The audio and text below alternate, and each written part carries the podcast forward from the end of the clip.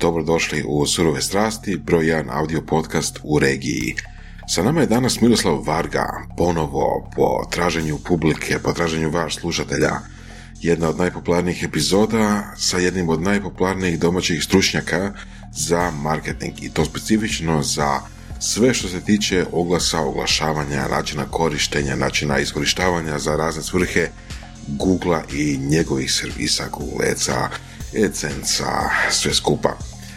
Varga je stručnjak koji je na ovom području već dugo godina prisutan, prisutan je u brojnim predavanjima, u brojnim radionicama za poduzetnike od plavog ureda nadalje i sa njim je uvijek zanimljivo pričati ne samo o tome što on zna, a zna jako puno toga, nego i o tome što je sve radio, koje su njegove iskustva kao stručnjaka i kao poduzetnika. Ovo je jedna jako zanimljiva epizoda, mislim da će puno poduzetnika koji oni koji tek počinju biti poduzetnici naći korisne i edukativne informacije u njoj. A nas kao inače možete podržati na Patreonu. To je platforma na kojoj možete poslati jedan ili dva eura ili dolara u znak podrške i kao nagradu i motivaciju da generiramo još sadržaja. Ovaj sadržaj se producira kao što znate bez reklama i ako želite tako i ostane Evo, Patreon je jedan od načina za to. To je još i naš Academy, academy.surovestrasti.com sa hrpom edukativnog sadržaja lektire. Lektire su prepričane knjige iz leadershipa, iz marketinga, iz prodaje, zajedno sa našim poslovnim iskustvima i komentarima. Pogledajte, jako dobra stvar. Hvala i do slušanja u drugoj epizodi. Ovo su surove strasti. Danas je sa nama gost koji je bio toliko dobro slušan tijekom svih ovih godina da smo jednostavno morali ga pozvati opet, da ga opet slušate i dalje. Sa nama je, ako ne možete pogoditi iz ovog opisa, Miroslav Varga. Je, sad, ule, sad ulete one djevojke što mašu zastavicama i konfete. Dobro, lijepi pozdrav vama, dečki. Drago nam je da si nam opet došao, Miroslave. Ima skoro tri godine od našeg prvog susreta. Moguće, moguće. 2018. negdje. 2018. sedmi mjesec, to je bilo kraj sedmog mjeseca konkretno. Mislim da se radilo o 25. 25. je epizoda bila snimljena u Hubu 385 na radiju 808. Epizoda Jedna od prvih epizoda. koja je tamo- 44. Epizoda 44. Da.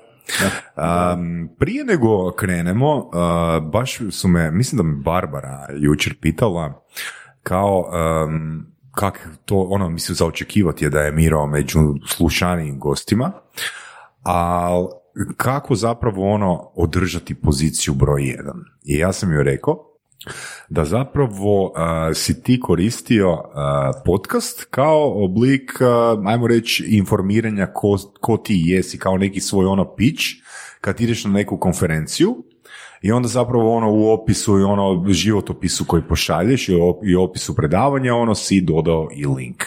Znači u biti razlog zbog čega to Tako je. komentiram, velim, podsjetila me Barbara jučer, je u tome što zapravo ono podcast epizoda je zapravo ono živa. Nije ona, I dalje. nije ona e, ko neki članak u novinama gdje ti ono, ne znam, daš neki intervju, mislim nije da je taj članak mrtav nakon ono pet dana, ali ima svoj ono, bum sljedećih par dana nakon objave, no tvoja epizoda je onak stvarno dosljedno, e, dosljedno je slušana i zapravo ono ima kontinuitet, što znači da zapravo e, ono, treba postojati i briga oko te epizode. Ako želiš, Moraš njegovat, tako Da. je. Da. Ja sjećam se, jednom ste me pitali, dobro, kako, kako tebe ljudi slušaju? Pa sam rekao na prevaru. Jer ja na, Na uši. Na, ne, ne, na prevaru. Zato što ja na svako svoje predavanje na kraju stavim, ako želi saznat više, a kad me zovu, a šta da napišem uh, u uvodu za vaše predavanje, evo, slušajte podcast pa si izaberite. Mhm.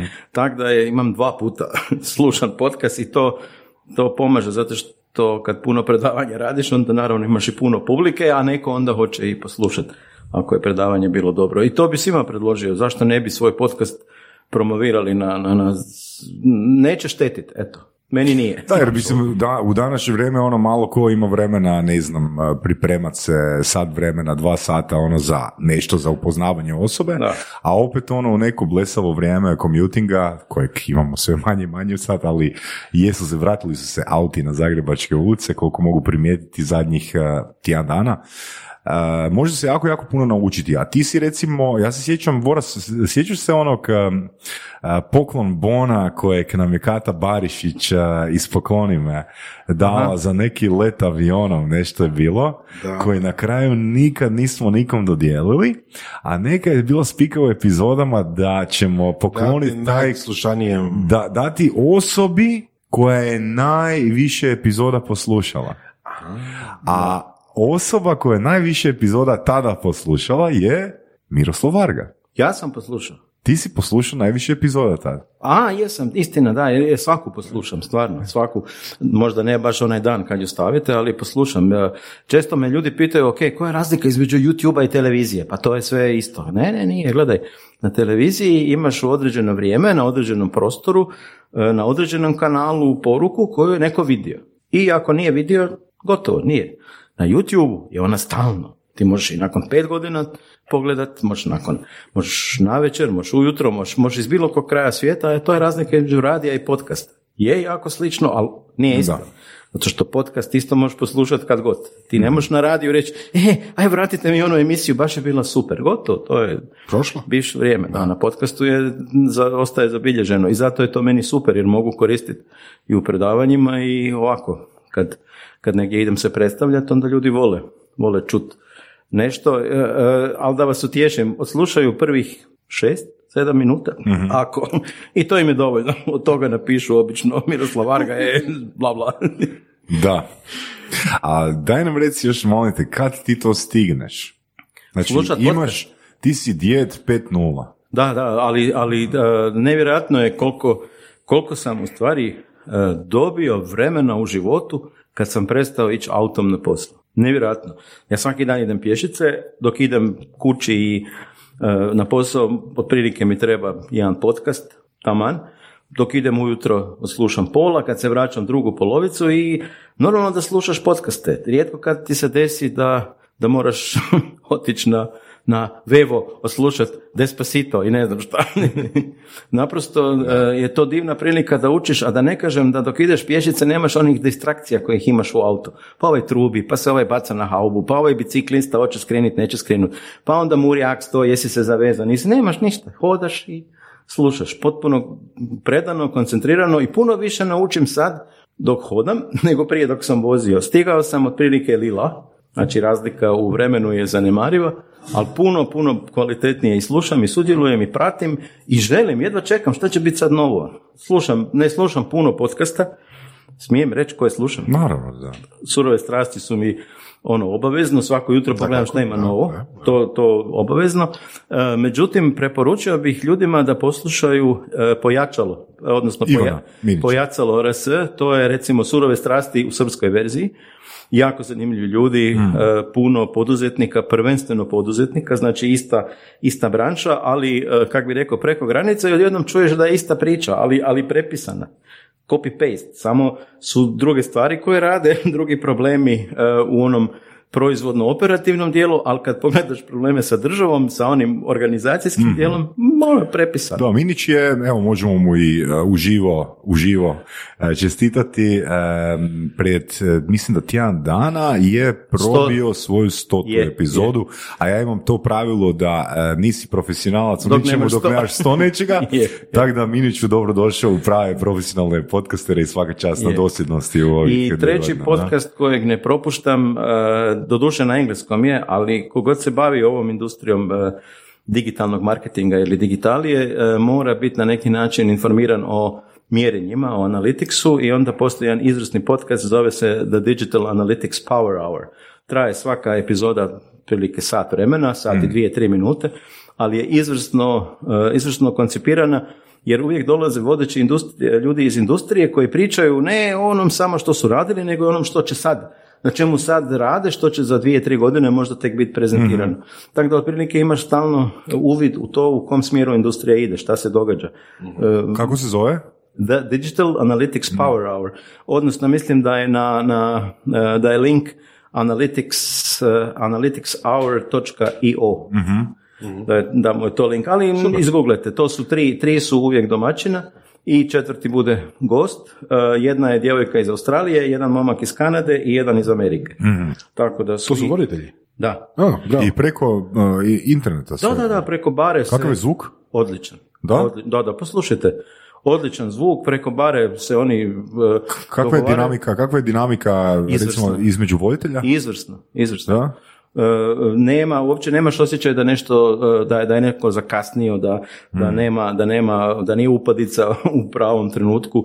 Jako dobro su to složili, ne znam, doduše na Da, ja sam baš nepovjerljiv oko toga jer Vorac je jedanput predložio da odradimo uh, kao dva voditelja podcast i ono meni je to baš, bojim se te, bojim se te dinamike. Ne, još možda da smo u istoj prostoriji, ono, mislim da bi to bolje, bolje izgledalo, mislim, ne mogu biti siguran. ne? Ali možemo probati jednog dana. A, Da. Inače, ovaj momak iz Australije, a, o- odnosno momak iz Kanade i momak iz Amerike su nekih 4000 km Hmm. udaljeni, tako da nisu ni oni Stvarno na svakoj svojoj strani. Da. Doslovno, ovaj, ovaj je na, na e, istočnoj obali Kanade, a ovaj je na zapadnoj obali Amerike. Znači Kalifornija i Velika jezera i Australija. To, tako. Dobro, dobro je. I zanimljivi su gosti, i Evo, teme. za one koji slučajno nisu čuli uh, tvoju prijašnju epizodu, odnosno nisu, nisu poslušali tebe, a što ljudi misle da ti radiš, a što ti zapravo radiš? da, to sam odgovorio i u zadnjoj epizodi, mislim da je negdje, negdje tamo na pola bilo.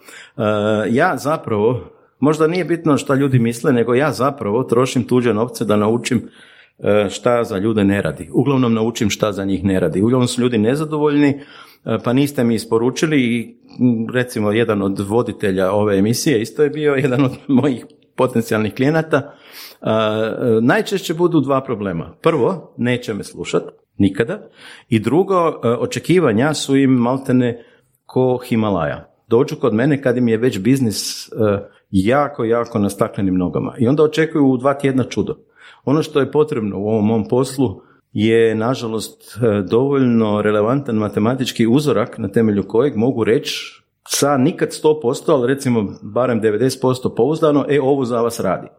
Da bi našao ovo za vas radi, to sam i u zadnjoj emisiji rekao, ja od 10 testova 9 promašim. Doslovno upropasti. Taj deseti vrati novac.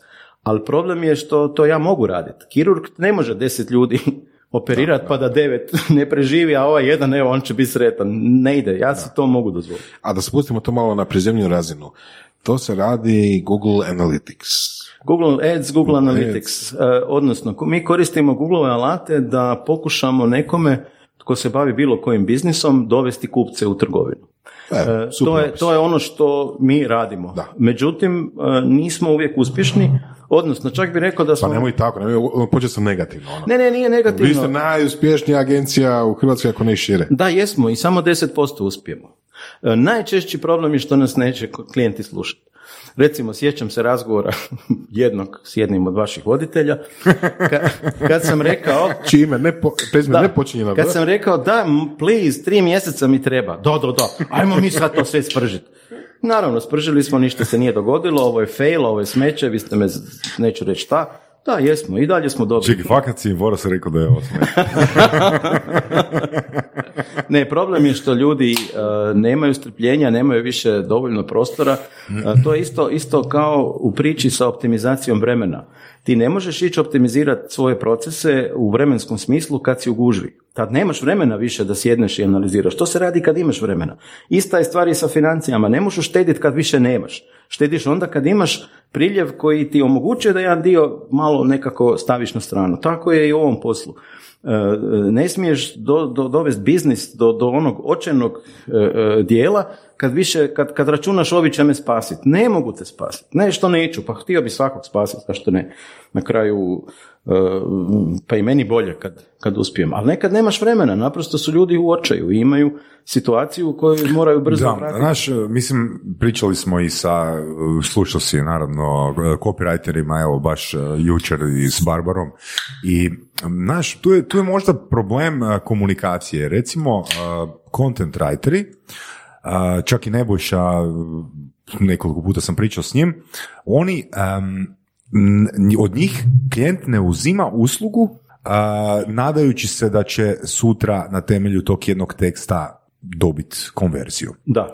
Znaš, jer to, to, odmah su u startu drugačije očekivanja od nekoga koji je content writer, content writer će reći, gledaj, šest mjeseci ili 12 mjeseci, znači šest mjeseci je minimum minimuma da ti vidiš Da. ono ikakav, ali ono, ako ja stavim kunu na Google, ja vidim taj oglas se vrti i ja vidim da se ta kuna potrošila. Točno. Znaš, E, to je to. A dok recimo nekome za content dam 100 eura da mi napiše e, blog post, onak, ok, dobro, ovih 100 eura će se pretvoriti u 100 eura i jednu, u je- jedan euro za Nešto šest mjeseci. Znači, u biti, mislim da je stvar komunikacije di content writeri zapravo um, od početka, od početka nekako ono sidre to strpljenje, strpljenje, strpljenje, di ti doslovno ono logički znaš da na temelju jednog blog posta nećeš imati 10 konverzija. E, jasno je to i tu se slažem, ali šta je moj problem? Moj problem je kad me neko pita, dobro, za koliko vremena vi možete pokrenuti kampanju? Lupam na pamet. I onda ja kažem, gledajte, kampanja se može e, kvalitetno pokrenuti u roku 5 do 7 dana. Pa kak 5 do 7, ovaj mi je rekao za 15 minuta. Ma mogu vam i ja za 15 minuta, ali neće biti dobro. Mi ćemo potrošiti puno novaca dok ne dođemo do onih e, pravih e, informacija, do onih pravog skupa podatka na temelju kojeg možemo nešto napraviti i onda tek počinje vaša zarada. Ali on to ne čuje, on ne čuje trebaš čekati tri mjeseca, on čuje za 15 minuta već može. I Da. činjenica je da Google kampanju, evo prije, prije ove emisije sam sjedio sa jednim od voditelja i mi smo u roku pet minuta napravili kampanju. Ali ta kampanja nije prodajna. Od te kampanje se ne smije očekivati ikakav rezultat. To je istraživačka kampanja, to je istraživanje tržišta, to je, to je tek onaj početni ulog da mi uopće vidimo gdje smo i šta mi nudimo, odnosno najčešće ljudi misle da oni znaju svoje tržište. A tu je veliki problem. Problem je da se vratim, ima na našem blogu članak, ali sad da ne, ne hvalim naš blog, Ma samo ti hvala. E, ima, ako neko uhvati vremena, neka si pročita na našem blogu e, Martek specijalista. Šta je Martek specijalista? To je kovanica nastala od marketing, tehnologija, bla, bla, bla. Međutim, ono što je jako bitno da ljudi zapamte. Ispričat ću vam jednu priču iz drugog svjetskog rata, pa možda on, na taj način zorno neko, neko e, možda pokupi priču. Šta se dogodilo? U drugom svjetskom ratu jedno od najosjetljivijih bojnih sredstava u američkoj vojsci bili su avioni. Avioni u svakoj e, napadačkoj akciji najviše od od svih e, tehničkih sredstava koji su imali, najviše se je stradalo aviona, odnosno najmanje ih se vratilo nazad u bazu. Brodova se vratilo puno više, podmornica, bla, bla, bla, ali avioni ne. I onda jedan genijalni general imao ideju, ajmo, ajmo mi pogledat na, o- na ovim avionima koji su se vratili, gdje su oni izbušeni. I onda su napravili mapu gdje je avion najviše pogođen. I general u svom naletu snage i veselja kaže ta mjesta idemo sad ojačat, tu najviše metaka dolazi, to je super. A onda se javi jedan židovski matematičar Abraham Wald koji je rekao, ali ne, nije, niste u pravu. Ovi koji su izbušani na tim mjestima, oni su se vratili. Mi moramo ojačati ona mjesta koja na ovim avionima koji su se vratili nisu izbušena. Jer ti koji se nisu vratili su vjerojatno tamo izbušeni. I naravno kad su to napravili onda su uspjeli e, bitno smanjiti. I to je ono što ljudi imaju potpuno krivi doživljaj. Ljudi meni često kažu naši kupci su žene iz urbanih sredina sa srednjom ili višom spremom iznad prosječne zarade, bla bla bla, nebitno.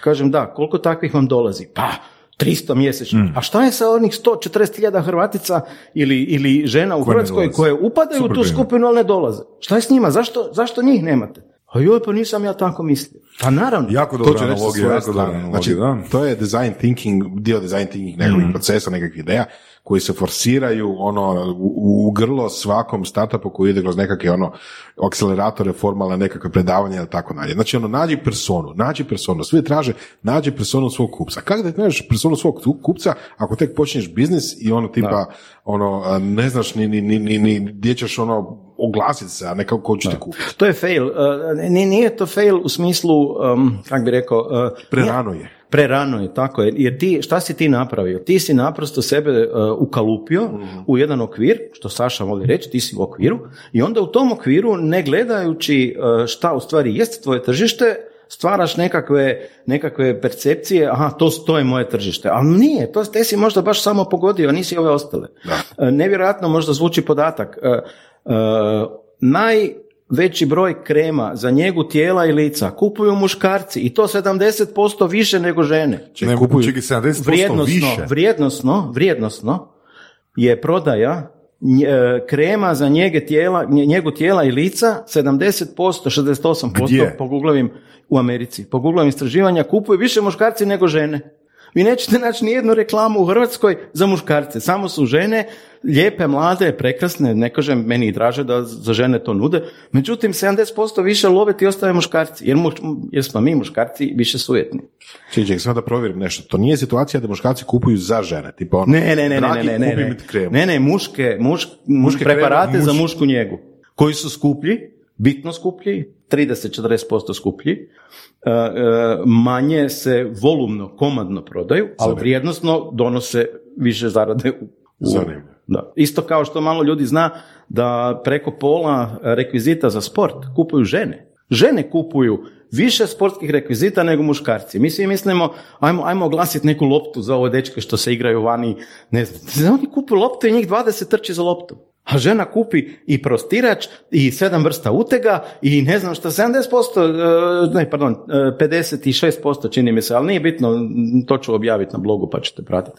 Više kupuju žene opremu za sportske aktivnosti nego muškarci. Više muškarci kupuju kreme i sredstva, preparate za njegu lica i tijela nego žene, vrijednosno. I sad, I sad kad nekom dođeš u nekakvu apoteku, drogeriju, parfumeriju i kažeš, a di su vam kreme za muške? O, pa ko bi to kupio? Pa da, zato što imaš samo taj asortiman i samo i dolaze žene. A možda nisi uopće uzeo u obzir da možda imaš sasvim drugo tržište o kojem nikad nisi vodio računa. Bravo. I to je ono što mislim da je jedan od problema.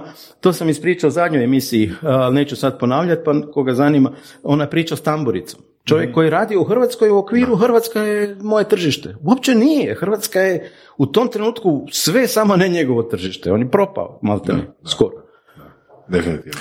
Čekaj, a hoćeš reći da si njemu riješio problem u manje od tri mjeseca? U manje od mjesec dana. Dobro, samo pitam. Da, ne, ali, ali Saša, to je zato što je imao dobar proizvod. Dobra, dobra.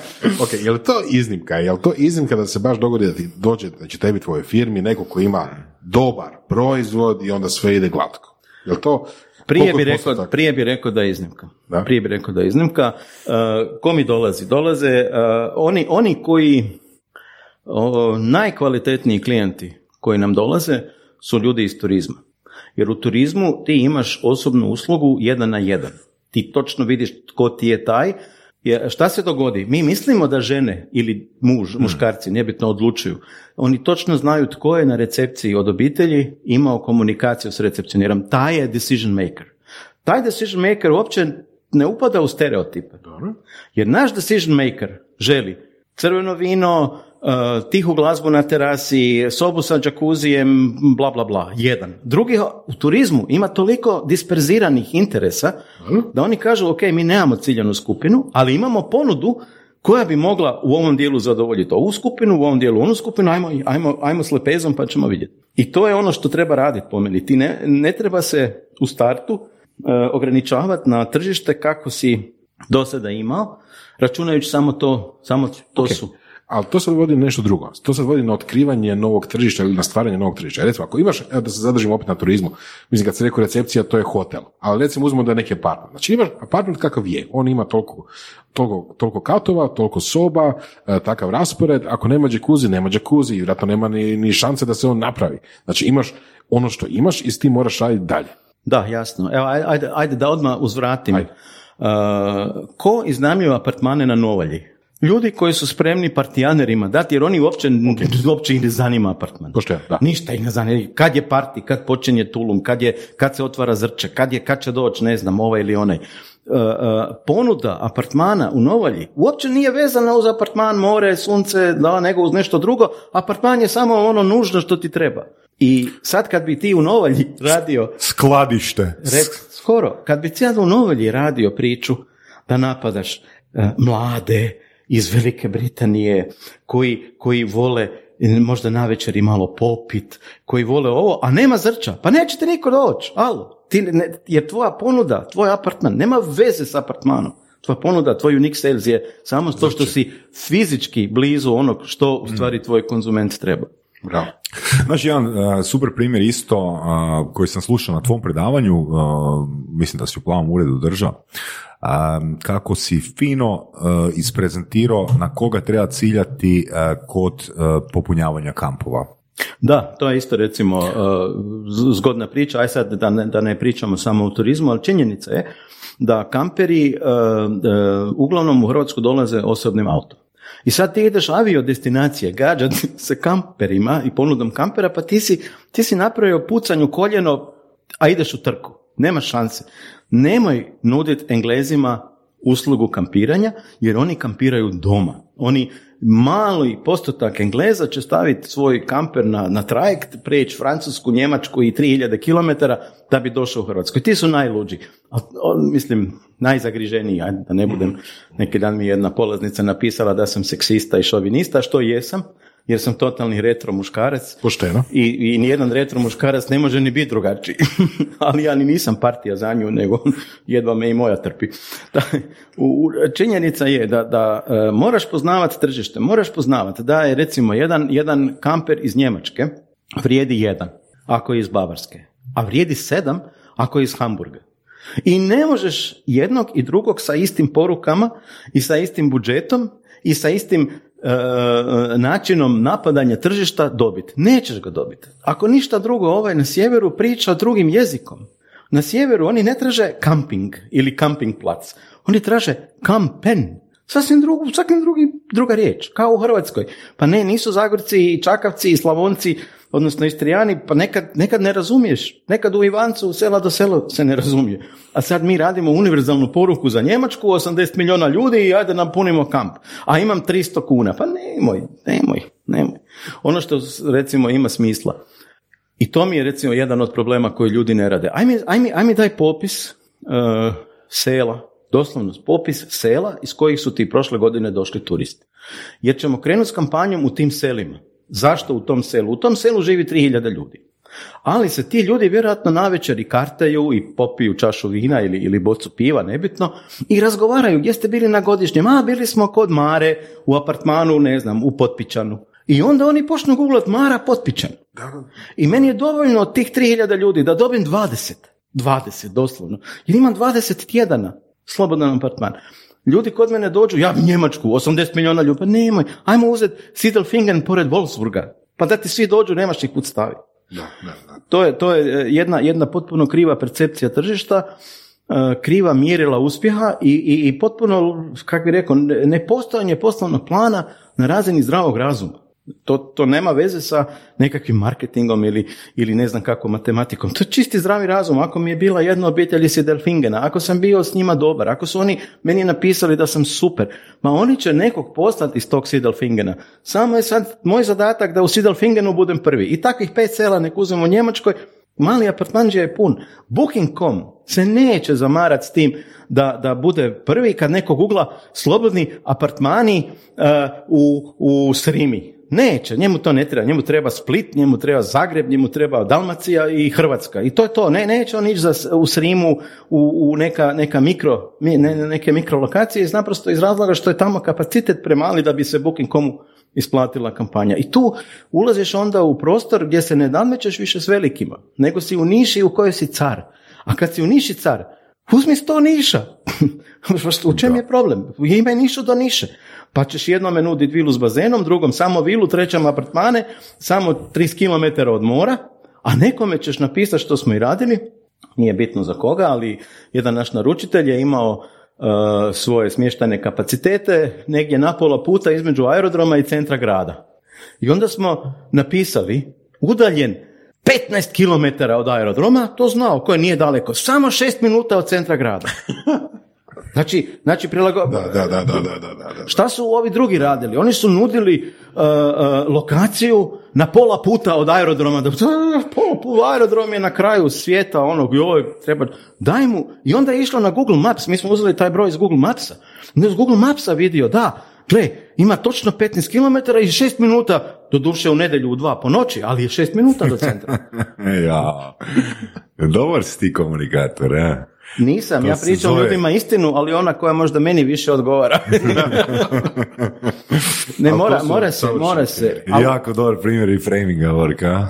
Vrh, vrh. mora se, uh, kad se nešto nudi na tržištu, mora se prestati biti ja. Ja imam pločice ovake, ja imam klimu, ma bla.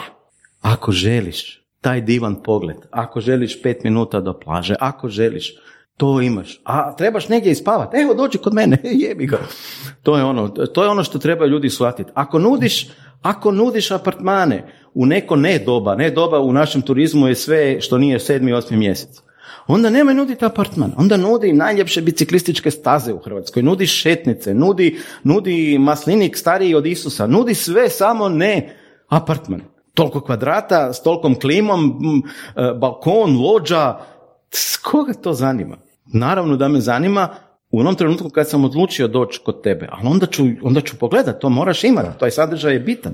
Ali prvi impuls mi nije da ti imaš divne talijanske pločice. Moj prvi impuls je da ti imaš Zalazak bicikle, sunca. da imaš, zala- da imaš e, o- ove fenomene, da imaš ovakvu... Dobro, dobro, ok. Da li to znači da smo mi svi uh, vlasnici nekih tvrtkica zapravo bedaki, koji uopće nemamo pojma ko je naš, uh, naša buyer persona i zapravo bismo trebali imati, ne znam, dvodnevnu radionicu da u biti skužimo razmišljati na način da nije jedan naprama četiri ili jedan naprama dva, nego jedan naprama sedam.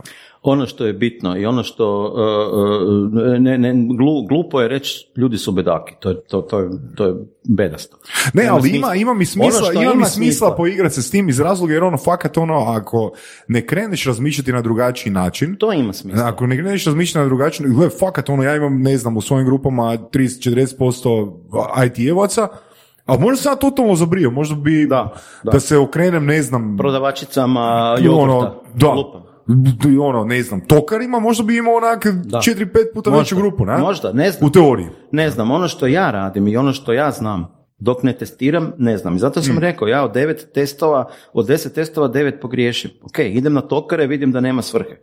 Nema posla. A možda pogodim. E, ali to je meni, skupinu. to je to što smo sad, to čega smo se sad dotakli je onak ultra interesantna tema i po meni možda najveća vrijednost. Jer ja ću ti radije dati ono x tisuća eura da mi kažeš ko je moja buyer persona, nego plasirati neke glupe oglase na kampanju koja traje mjesec ili dva dana. Pa da, da, da. da. Ali nažalost ljudi hoće radije, daj, daj, daj sad, ne znam. Daj da vidim oglas za 15 minuta. Da, to daj, zapravo- da me žena vidi. Da. ne znam, na to je zapravo, znaš, kad neko previše u operativi, kad neko previše u svom biznisu, da, da uopće razmišlja a, kako ga prodati, kako ga zapravo... Ma istina je, naravno, ti si, ti si u dnevnom, dnevnom ritmu posla lud. Ti, ti si, pazi, a kojim god poslom da se neko bavi, ako ga želi ozbiljno raditi, on ne vidi. E, ma, to se svodi na klasična postove- priča, car je, da, cipele. klasična priča, car je gol. E, I kad, e, šta se nekad meni zna isto dogoditi? Ja, ja, rekao mi je ovaj da to dobro radi, pa bi ja isto malo probao, ako može dva komada toga. Nemojte, zašto? Zašto, zašto bi išli ulagat? Šta je problem? Ljudi e, nemaju realnu percepciju šta je internet, šta im može donijeti. E, na primjer, imao sam tu situaciju da, da, je, da je naprosto broj narudžbi preraso mogućnost isporuke, ali ne zbog proizvodnje, ne zbog dobavljača, ne zbog kineza, nego zbog lokalne kurirske službe koja nema dovoljno ljudi da isprati u određenom razdoblju određen asortiman ponude. Da. Znači, kinezi, ok, kakvi su, takvi su, ali su poslali robu. E, ja sam imao skladište, rafove, sve puno. E, u oglasnu kampanju sam uložio, nisam vodio računa o jednom banalnom problemu, a ko će to odvesti? I šta su napravili mjesec dana firmu zatvaraj, svi zaposlenici, od računovodstva do, do skladištara, svi voze robu okolo, jer kurirske službe ne mogu, jer su u tom trenutku kurirske službe zasipane zbog drugih, zbog covida, ludila, ne stignu i onda oni idu okolo. Naravno, ne možeš to predvidjeti. U biznisu jako puno toga naprosto ti se desi, pa moraš naći rješenje. Ali isto tako činjenica kad, kad klijent dođe kod mene i kad ga pitam, ok, koliki, koja je vaša gornja granica? Mi nemamo granice. Mi možemo, mi možemo do Marsa. I onda kreneš, nisi stigao ni do aerodroma, kamoli do Marsa. Ni oni šest minuta nisi stigao. Nije onih šest minuta. Mislim, to, to, to je recimo, uh, um, s jedne strane ti u svom poslu ne razmišljaš šire od svog posla. Ti, si, ti si fokusiran na svoj posao, ti znaš da možeš hiljadu komada napraviti, naručiti, nebitno, imaš ih sad. Ne razmišljaš da ti možda nisi taj koji će ih odvesti. Da. Neko drugi će ih odvesti. Da, znaš, e, vezano na, na, imam na jedan flashback situaciju, malo se zezamo, ono, znamo se barem s dvije epizode i nekoliko pijanki interesantnih. Držao sam negdje 2015. 2016. godine u Zadru i jedan poduzetnik koji je gledao moje predavanje je rekao oj jebote, ako je ono, ako si ti takav kakav si u predavanju i ono i to pričaš ovoga pred nama, mislim zapravo ti kad pogledam, ti zapravo si odabrao nišu u kojoj zapravo u odnosu na svoje vještine najmanje možeš zaraditi. Dakle, da se baviš bilo kakvom prodajom, zarađivo bi više nego držiš neke edukacije. Možda. E sad, ja te i postavljam pitanje. Pa, ako si ti tako dobar u tome, pa zaki ti ne smisliš svoj proizvod i ono, ke se zajebavaš educiranju ljudi, klijenata, ono, ako možeš bilo koji proizvod dobro marketingirati, ono, naći tu nišu i ubit. Iz jednostavnog razloga što je previše problema u cijelom lancu s kojima se uopće ne želim bakćati. Ja ovo što znam dobro radim, dobro, ajmo reći ovako, e, ljudi misle da to dobro radim, rekao sam 9 od 10 je fail, ali ok. A, ali, ali ono što je bitno, e, e, ja ovo znam, ja nemam kontrolu ni nad kuririma, ni nad poreznom upravom, ni nad, ni nad CO2 porezima, ni nad policijom, ni nad srušio se šleper. To ne znam riješiti, ja to ne znam, ja za to uzmem profesionalca. Ono što mene ljuti, ljudi kad idu radit, kad idu radit web, onda oni znaju sve. I onda s developerom dogovaraju ova roza, neke malo više lila i tu zeleno i to je to. Pa to, to, to je užas. Miro, jel ti voliš novac? Uh, kak da to sad objasnim? Ajde da završim prvo ovu misiju. Može, može, može. Pa ću se vratiti na novac. čovjek koji, koji je krenuo u neki biznis, nema nema predođbu o svim problemima koji ga čekaju i onda je svjestan da, pošto ne zna, mora uzeti knjigovođu. Ne zna knjižiti. I normalno mu je da uzme knjigovođu i kad dođe poziv, poziv iz porezne, on uzme knjigovođu i odu zajedno. I to je potpuno normalno. Kad dobije poziv iz suda, prekršaj, ne znam, sanitarno, ovo ono, šta radi? Uzme odvjetnika. Najnormalnija stvar. Kad ide raditi web, a šta će meni konzultant? Pa ja to sve znam. Ja znam di roza mora biti lila i ti mora biti zelena. I, pa nemaj, mislim, aj poštuj struku. Da li ja volim novac? Ajmo reći ovako, postoji, postoji u toj nekoj sociološko-psihološkoj ljestvici ljudskih potreba, maslovljeva, bla, bla, bla. E, ajmo reći da sam prešao e, razinu u kojoj sam gladan i žedan. mm Bio sam i to, na, mogu biti gladan i žedan, nije sam baš bio sretan s tim, ali preživio sam. Pa postoji jedna, druga, treća razina. Mene trenutno najviše veseli ona, ona uh, uh, kak se to zove, samo ostvarenje. Mm. Mene veseli kad ja ljudima pokažem šta bi mogli raditi. Najčešće mi se na predavanju dogodi, barem kod nekoliko polaznika, ona lampica, onaj, onaj jao, pa zašto mi to nik, zašto to nikad nisam čuo, zašto to me puno više pali nego novac. Zato što novaca imam za kruh i mlijeko. Ali da nemam, vjerojatno bi rekao sorry, ali tak da, ne, ne, ne, mogu reći da je novac nebitan, ali novac je, to sam u zadnjoj emisiji rekao, kontekstualan. Novac da, ali je recimo ono, ono što, što ako, e, sad si tu dao jednu dimenziju ono, samo aktualizacije, odnosno samo ostvarenja, u biti, um, kako da to objasnim najjednostavnije, znači do jednog levela svi mi radimo za naš identitet, na? znači do tog, ili ako govorimo po maslu, do nekog zadovoljenja naših osobnih potreba ili potreba naše obitelji i ljudi koji su dio naše uže zajednice.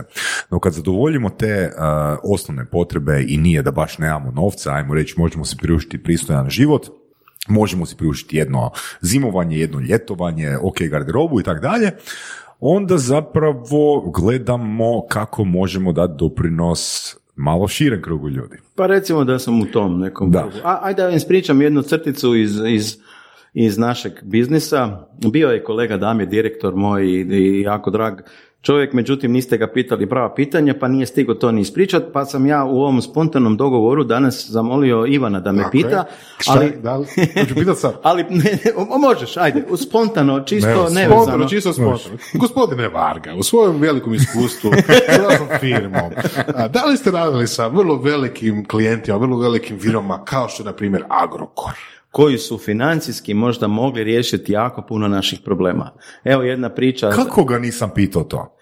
Ne. Pitao sam ga to. Ne. Ne, ne u tom. Šta se nama dogodilo? Nas zove Agrokor na pić. Pić, pić je na starohrvatskom na dogovor o mogućoj suradnji. I mi putujemo iz Osijeka do Zagreba. Smijemo se ko budale, kako nećemo dobiti posao. Kako idemo samo tamo da, da im vidimo lica. I sad mi ispričamo šta bi mi, kako bi mi, bla bla bla, nebitno. Sjede tamo neki ljudi i kaže ovaj, kak bi rekao, marketing manager, ovo je super, ovo baš, baš bi to htjeli. Svi kažu nešto svoje, svi su super. Jedino jedna teta kaže, oprostite, ali, ali šta vam to znači avansno plaćanje? Nepoznat A kaže Damir, e, gledajte gospođo, ja znam da vi radite u sustavu u kojem to ne postoji, ali da vam ja objasnim, to je situacija u kojoj vi nama platite, a mi onda radimo. I ona gleda. Kaže, a mi nikom ne plaćamo ispod 90 dana. Gospođo, nikakav problem. Ja vam izdajem avans sa valutom 90 dana. 90. dan kad nama lova sjedne, 91. dan mi krenemo raditi. Gospođa je ono mrak na oči, točno viš kaže, oprostite, ali, ali ja ako odem s tim kod svog direktora, izbacit će me kroz zatvorena vrata. Doslovno je to rekao. Evo, ja pozivam sve slušatelje da poslušaju epizodu s Damirom i da kažu da nismo pričali o tome. Pa ja nisam čuo taj dio. Eto, znači ja mislim da smo 23% emisije ono baš pričali o tom Evo, pravilu avansa. I tu ne dam se, da ga jebeš, ne dam se. Ne dam se. Ne, avansu jesmo, samo ne znam da sam baš Agrokor. Ne baš. E, zato jer sam ja bio oprezan da spomenem Agrokor, ti si ga sad spomenuo, Miro ga je sad spomenuo, ali ja nisam, ja nisam namjerno htio spomenuti Može to, može Evo, da sad napravimo over delivery, Agrokor, Agrokor, radi se o Agrokor. moguće, moguće da nisam spomenuo. Ne, nisam namjerno htio spomenuti. I u to vrijeme još bilo... Ne znam, jer je ispričao drugu priču iz našeg e, profesionalnog e, e, odnosa prema klijentima. E, mi smo organizirali, namjerno smo organizirali Hitit se zove konferencija, ono hit it pogodi kao nešto, jer, jer ovo što mi radimo je upravo to, pogodimo potencijalnog kupca za našeg naručitelja. I Hitit konferenciju smo osmislili da bude besplatna. Znači, kogod želi doći na konferenciju može, ali ima, jedan, ima jedna kvaka. Mi plaćamo sve, i predavače, i hranu, i salu, sve. Jedino što onaj koji želi doći na konferenciju mora uplatiti nekoj do, uh, humanitarnoj udruzu po našem izboru uh, e, 400 kuna. 400 kuna ili 300, ne, ne, nebitno. Ne, ne, nešto što nije baš beznačajno, ali uopće nije za vrijednost koju je ta konferencija nudila, jer i bit će opet kad bude moguće, za vrijednost koju je ta konferencija nudila, to je, to je daleko ispod onog. Ali 400 kuna moraš platiti. Zašto smo to napravili? Zato što smo rekli mi ne želimo vaše uplate, vi ste nam svi dobrodošli, a to što vi nemate, a to smo namjerno napravili jer su nam e, velike banke, velika osiguravajuća društva i ova jedna velika kompanija na A koju nismo smjeli spominjati, e, su svi bili jako bahati. Nama se dogodila sljedeća priča. U tom, tom trenutku je SOS Dječje selo bio, e, bila humanitarna udruga po našem izboru i nas ne zove gospođa iz velike A kompanije. Dobar dan. Ja vas zovem iz A. To dobro. Ok, dobar dan Good i Da. E, doći će naših 14 na vašu konferencijicu. Po dobro su došli. Ali mi nećemo platiti. Sorry, onda ne mogu ući. Jer na ulazu stoji SOS dječje selo koje ne pušta, jer smo mi rekli nemoj slučajno nekog pustiti bez uplatnice ili da vam na licu mjesta ostavi 400 kuna. Ne, ne, ne, niste vi mene shvatili. Mi ćemo vama dati vodu. Vi ćete tu vodu dati organizatoru. Organizator će smanjiti cijenu najma dvorane, a onda će naših 14 doći. Kaže moj Damir, gospođe, gledajte, vi znate da je SOS dječje selo, da. Da ste mi ponudili pernice, bojanke, risanke ili igračke, možda bi se čak i dogovorili. A šta vi mislite da ću ja s tom vodom djecu prat? Molim vas, lijepo vas molim, ako znate šta je font 90, bold, zapišite si crveno, font 90 bold, Damira nikad više nazvati. I gospođa, zato što je u onom okviru u kojem je radila, da. zaveseknuta, ono, stand, mm. reset sustav ošao u vražju mater. Ne zna šta bi. Zaklopi, zaista nikad više niko nije zvao. Ali to smo namjerno napravili, ti veliki budu bahati. Jako bahat. Ali to što si sad rekao, ona je u svom okviru. Je, Ona jer ju je neko izdresirao. Da, i- je, a da, da li taj trening uh, trajao šest mjeseci ili 15 godina, nije bitno. Oni ne znaju riječ avans, odnosno znaju, ali jednostavno ono s gumicom pobrišu u svojoj glavi i oni ne znaju što znači platit za neku. Samo kompenzirati. Da. Ne, ne, ali, ali to je upravo ono što ja mislim da je naša greška. Mali poduzetnici, mali, mislim na mikro i male, možda do srednjih, iz očaja da ne izgube posao, pristaju na sve. Skidaju i hlače i gače i čarape, sve skinu. Da. I onda im na kraju još ne plati. Ali država kaže, o, a PDV? Nema tu oprosta. Da. I to je najbolja formula da odeš u, u vražju da ti biznis prođe. Pričali smo baš sa nekoliko gostiju u zadnje vrijeme o tom da treba voditi biznis kakav je, eto, vodi tom samoostvarenju. Znači, a to nije ovo, jel, puži pod Agrokorom ili recimo pristaje na sve. Ne, ne. To je ovo. Ne. Recimo i, i Aleksandar kad je pričao o igrama koje, koje radi takvima kako on voli da, da ih radi, da ih igra, jel? Da, I o da. tome da... I tu se slažem. Radi ono što voliš jer će ti novac pokucat na vrata. To sam rekao i u prvoj emisiji i to kažem sad ponovo. E, Ljudi e, često žive u zabludi od čeg ću platiti struju. Ok, da, imaš problem danas. Ali da li je to problem i sljedećih pet godina? Da li je to problem sljedećih sedam, deset, petnaest godina? Pa ko je znao da će Elon Musk biti što je bio? Da je bio Trump na vlasti kad se useljavao, ne bi ni ušao u Ameriku. E, postoji, postoji nešto što ljudi uopće ne gledaju kao, kao vrijednost svog biznisa. A vrijednost biznisa nije da ja stvorim novac iz tog biznisa. Dobro, nekima je i poštujem. Ali vrijednost biznisa je da, da ja radim ono što me raduje i da to drugim ljudima pomaže, da to na kraju svima nama donose puno bilje. To je naša vrijednost. Ne kažem da to treba svako raditi, niti mislim da je to za svakog dobar put, jer taj put smo mi platili doslovno, doslovno da nemaš novaca za, za ni za šta. Od kuće smo nosili da platimo grijanje, struju ili nešto. I to, i to ne malo, dosta dugo, dvije, dvije tri godine, ali, ali mi smo voljeli to što radimo. I to bi radili mi, dan, mi to što mi radimo danas, smo radili i nekad. I, I danas se jednako radujem. Samo što danas, pošto više nemam vremena, kao što sam nekad imao jer nisam imao posla, moram nešto naplatiti. I naravno, sad su naše cijene u sasvim drugoj kategoriji i sad, nažalost, ne mogu ni uzeti sve ljude koji bi htjeli sa mnom raditi. Ali, ali mi, smo, mi smo praktički od prvog dana radili što volimo. I to mislim da je jedini pravi put, ono što sam, što sam stalno i to mladima pričam i stalno na svakoj konferenciji i u zadnjoj emisiji sam to rekao. Radi što voliš, prije ili kasnije, prije ili kasnije. Pokucat će neko na vrata i reći će ja imam para, koliko? Koliko ti treba da ti nastaviš to raditi, jer meni baš to treba što ti radiš. To će se desiti, samo što nemaju svi vremena čekat možda dvije, tri. Ali ne to, ne to, nego, mislim, ljudi nisu spremni na sacrifice, ono, na Ne, neku ne. žrtvu. Znači, e, radi ti za život, premeći jebene palete, ali uloži isti effort u ono ke fakat voliš. I onda ako ti neko dođe pokuca na vrata, ono super, za godinu dana, a možda neko neće doći pet ili deset godina. Ali ti Možda. moraš, ali ti moraš imati Ne, financije. možda nikad neće doći. Ma, možda nikad, ali ti moraš imati financije da priskrbiš za sebe, za svoju obitelj, ok. Znači, odradi ono najgori posao na kugli zemaljskoj koji možeš ono zamisliti za, za hranu i sklonište. Ali, u svoje slobodno vrijeme, ono, ok, mislim, ja sam baš, ne, ono, par ljudi, s par ljudi sam pričao, ono, koliko ja zapravo najmanje od svega, znači najmanje energije ulažem u, glupo za reći, ali istina, u posao od kojega ja i moja obitelj živimo. Zato što najsretnije to radiš, pa nemaš uopće osjećaj tereta. Pa Ne, normalno. ne to, nego ja mogu ići na duplo veći broj grupa, bez problema. Mislim, ne, nije bez problema, morat ću uložiti duplo veći broj sati, moram to napomenuti. Ali, znači, moje pitanje samom sebi, znači, taj moj ček, u kojem smjeru idem je, da li je za 15 ili 20 godina veća vrijednost u tome što ću ja održati veći broj predavanja ili veća vrijednost u tome da ja snimam neke emisije i da učim od ljudi koji su praktičari u svojim kategorijama s iskustvom? Ajmo ovako, ajde, ajde da ja postavim pitanje. Evo, kolika je monetizacija surovih strasti? Koliko ste milijuna zaradili do Ja ću ti reći, ja ću ti reći da je, ja ću ti reći, evo, Ja ću ti- sad ću ti ja Ne, reći. evo, nek Voras prvo odgovori pa ću ja. E, Nek Voras prvo odgovori pa ću ja. Može? Ne, mora biti onda diplomatičan koji rješenje. S jedne strane, ako mjerimo baš... Nećemo poslovnu tajnu. Da. da. Ne, ne, ja ću, ja, ću, ja ću reći konkretno, može? Dobro? Evo, znači, e, moja monetizacija je trenutna, znači prije Akademije surovih strasti, je više od tisuću kuna po epizodi.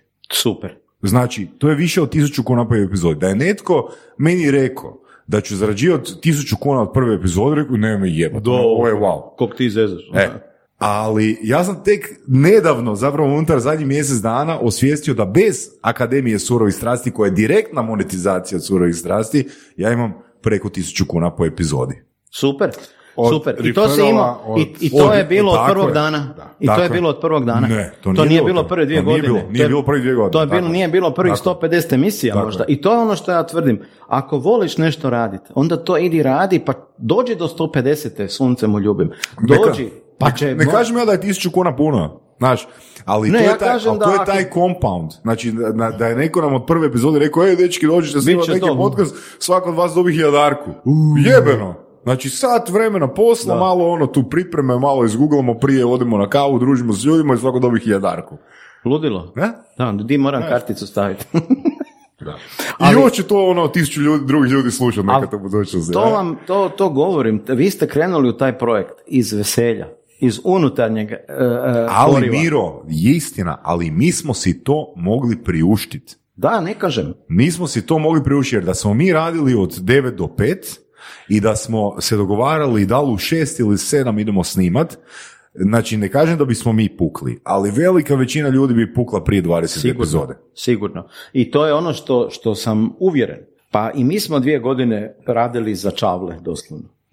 Ono, ako bude, bit će. Radili smo sasvim druge stvari. Na kraju dovoljno smo bili, kako bi rekao, svi školovani da je svako mogao raditi nešto da preživi. I to smo i radili. Ja, sam, ja, sam držao, ja sam držao edukacije za europske fondove jer u tom vrijeme, pa, a u firmi u kojoj sam radio nije bilo, nije bilo tako lukrativno, ajmo reći. Ali to sam mrzio. Ja sam mrzio pisat e, ili nekom biti konzultant za europske projekte. To je mene ubijalo, ali sam to radio u grču, u, u nekakvoj situaciji u kojoj kad nemaš, naravno ideš kopat kanale. Ja ne kažem da je to dobar put, ja samo kažem da je to bio dobar put za Ne, mene. to je dio puta koji suporta put na kojem želiš biti. Možda, možda neko uživa u kopanju kanala, pa ne kopa. ali ne mora biti kopanje kanala, ne, nije bitno, bitno neke je to bilo koja aktivnost koja suporta put na Slažem kojem se. želiš biti. To je sad ona teorija side hustle. Znači ima, imaš svoj glavni posao od kojeg zarađuješ, od kojeg plaćaš računa i tako dalje i to je sad isto, mislim, ali to je opet, moraš reći da to isto malo zna biti pretjerano. Što? Znači side hustle, znači imaj, imaj svoj posao, zarađuje toga koliko trebaš i onda sa strane radi nešto, nešto za dušu, što je dugoročno, što može biti nešto wow, ali što je dosta nesigurno i riskantno i tako dalje. To je priča Gary, Gary Vee-a, to je priča... Ali nije, to je priča od Dema Johna. Ne, nebitno čija je priča, ljudi. ali- Puno, priča je, priča je, puno se pu- puta ponavlja, kojiš. I, i to a, definitivno nekima uspjeva, definitivno uspjeva nekoga.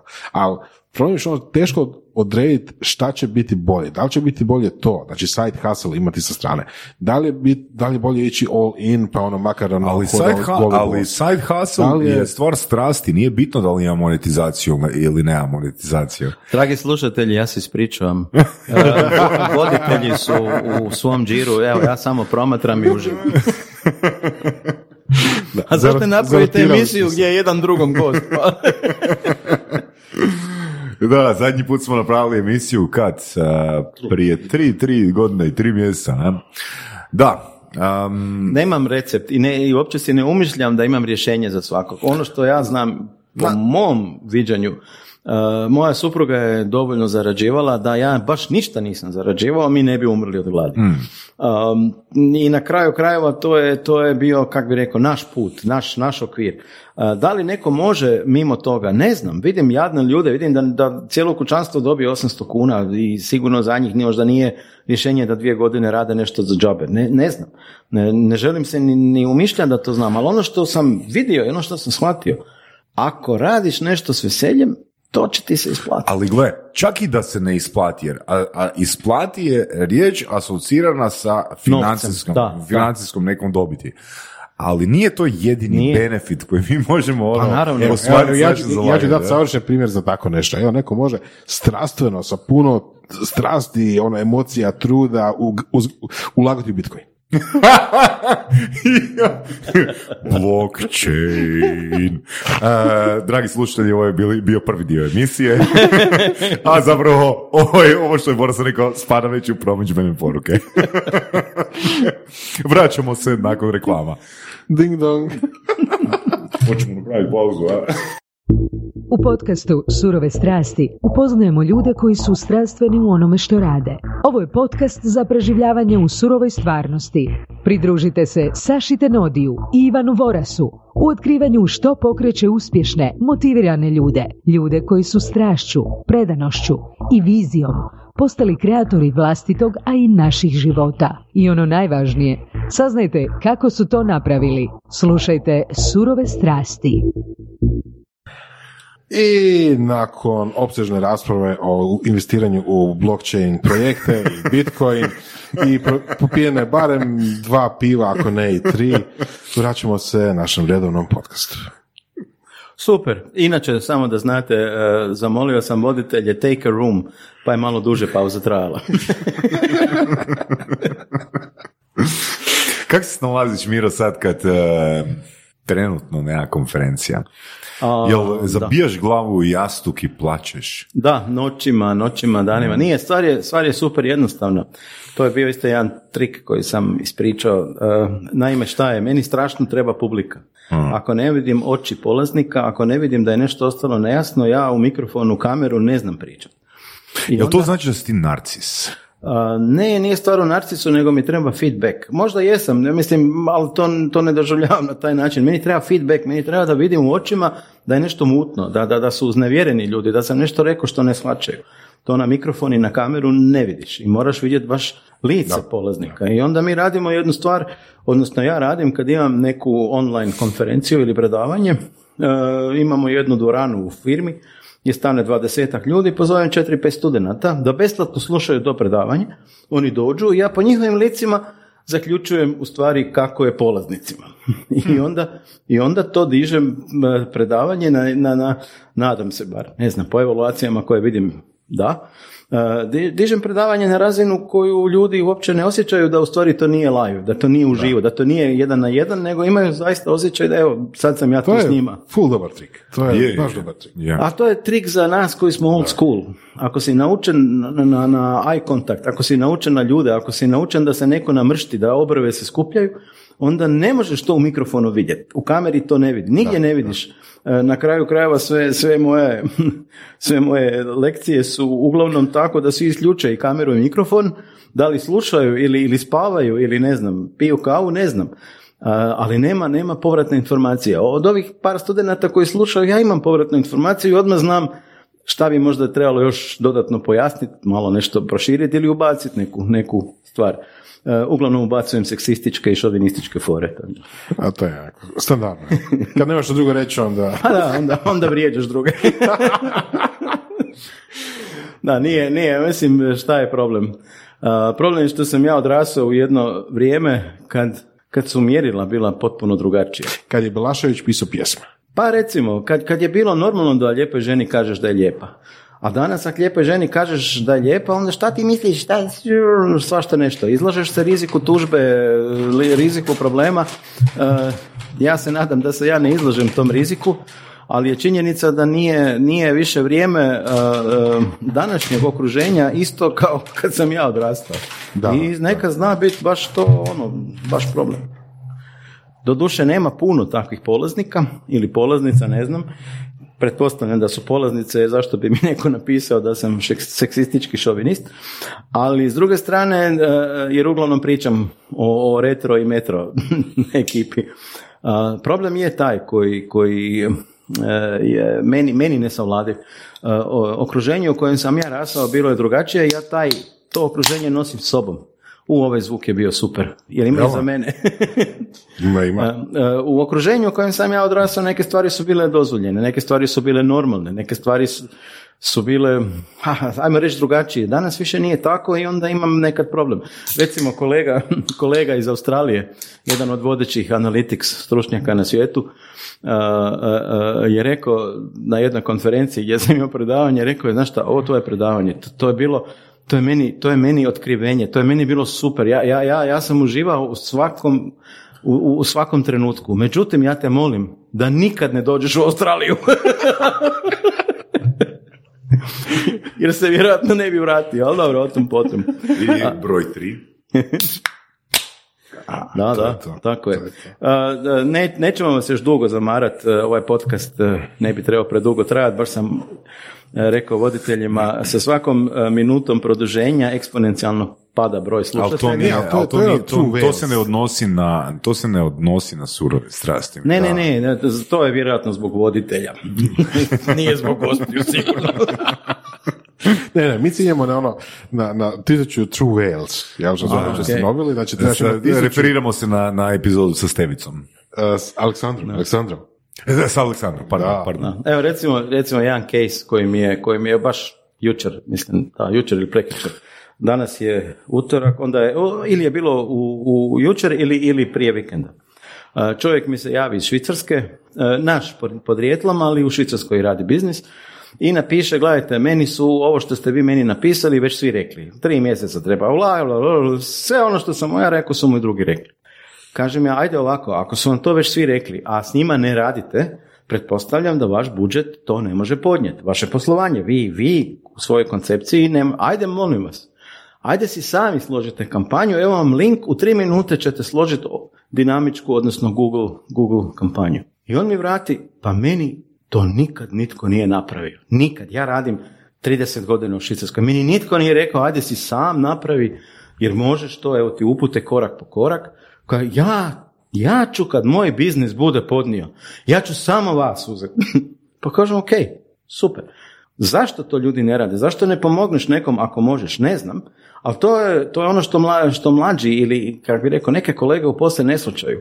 Kad si ti nekom bez financijske nadoknade nešto pokazao, pomogao, napravio, pa on više ne ide od tebe. Nikada, ni za šta. On me nekad me pitaju ono kako da otvorim e-mail. Pa ne znam ja kako se, kako se otvara e-mail, ali me pitao jer ulazim u firmu ne više kao ponuđač, nego ulazim u proces odlučivanja, u, u, u, u, u vranu fazu odlučivanja o bilo čemu vezano uz IT.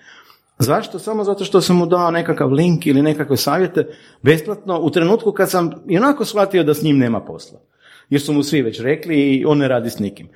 Tu treba biti malo, kako bi rekao, možda fleksibilan, možda malo manje pohlepan. Ne, ne, ne, nemam, nemam izraz. Sve, sve što kažem krivo bi se moglo uh, prevesti. Ali činjenica da, da stoji ono iz prvog dijela što sam rekao iz prvog gostovanja. Što više dijeliš, to je naprosto više množenja, više toga, više toga ti se vraća. Više struko više ti se vrati. I to mislim da jako, jako ima smisla i, i u surovim strastima, jer vi ovo što radite, radite zato što volite i dijelite besplatno. Pa kog će ti ljudi pita danas sutra za nešto iz vašeg područja ekspertize nego vas? Jer ste im, ste im već, kak bi rekao, pri srcu, već ste im u glavi, već ste im u slušalicama, već su s vama, već vas znaju, makar vas nikad vidjeli nisu. Ne, ne, to se, to se apsolutno e, možemo složiti ovoga, Boras i ja, i interesantno je koliko zapravo Evo imam jednu osobu uh, iz svog, ajmo reći, malo bliže kruga, koja je zadnjih par mjeseci, ne predugo, ali zadnjih par mjeseci, ajmo reći dva, slušala specifične podcaste, ne surovi strasti, na određenu temu.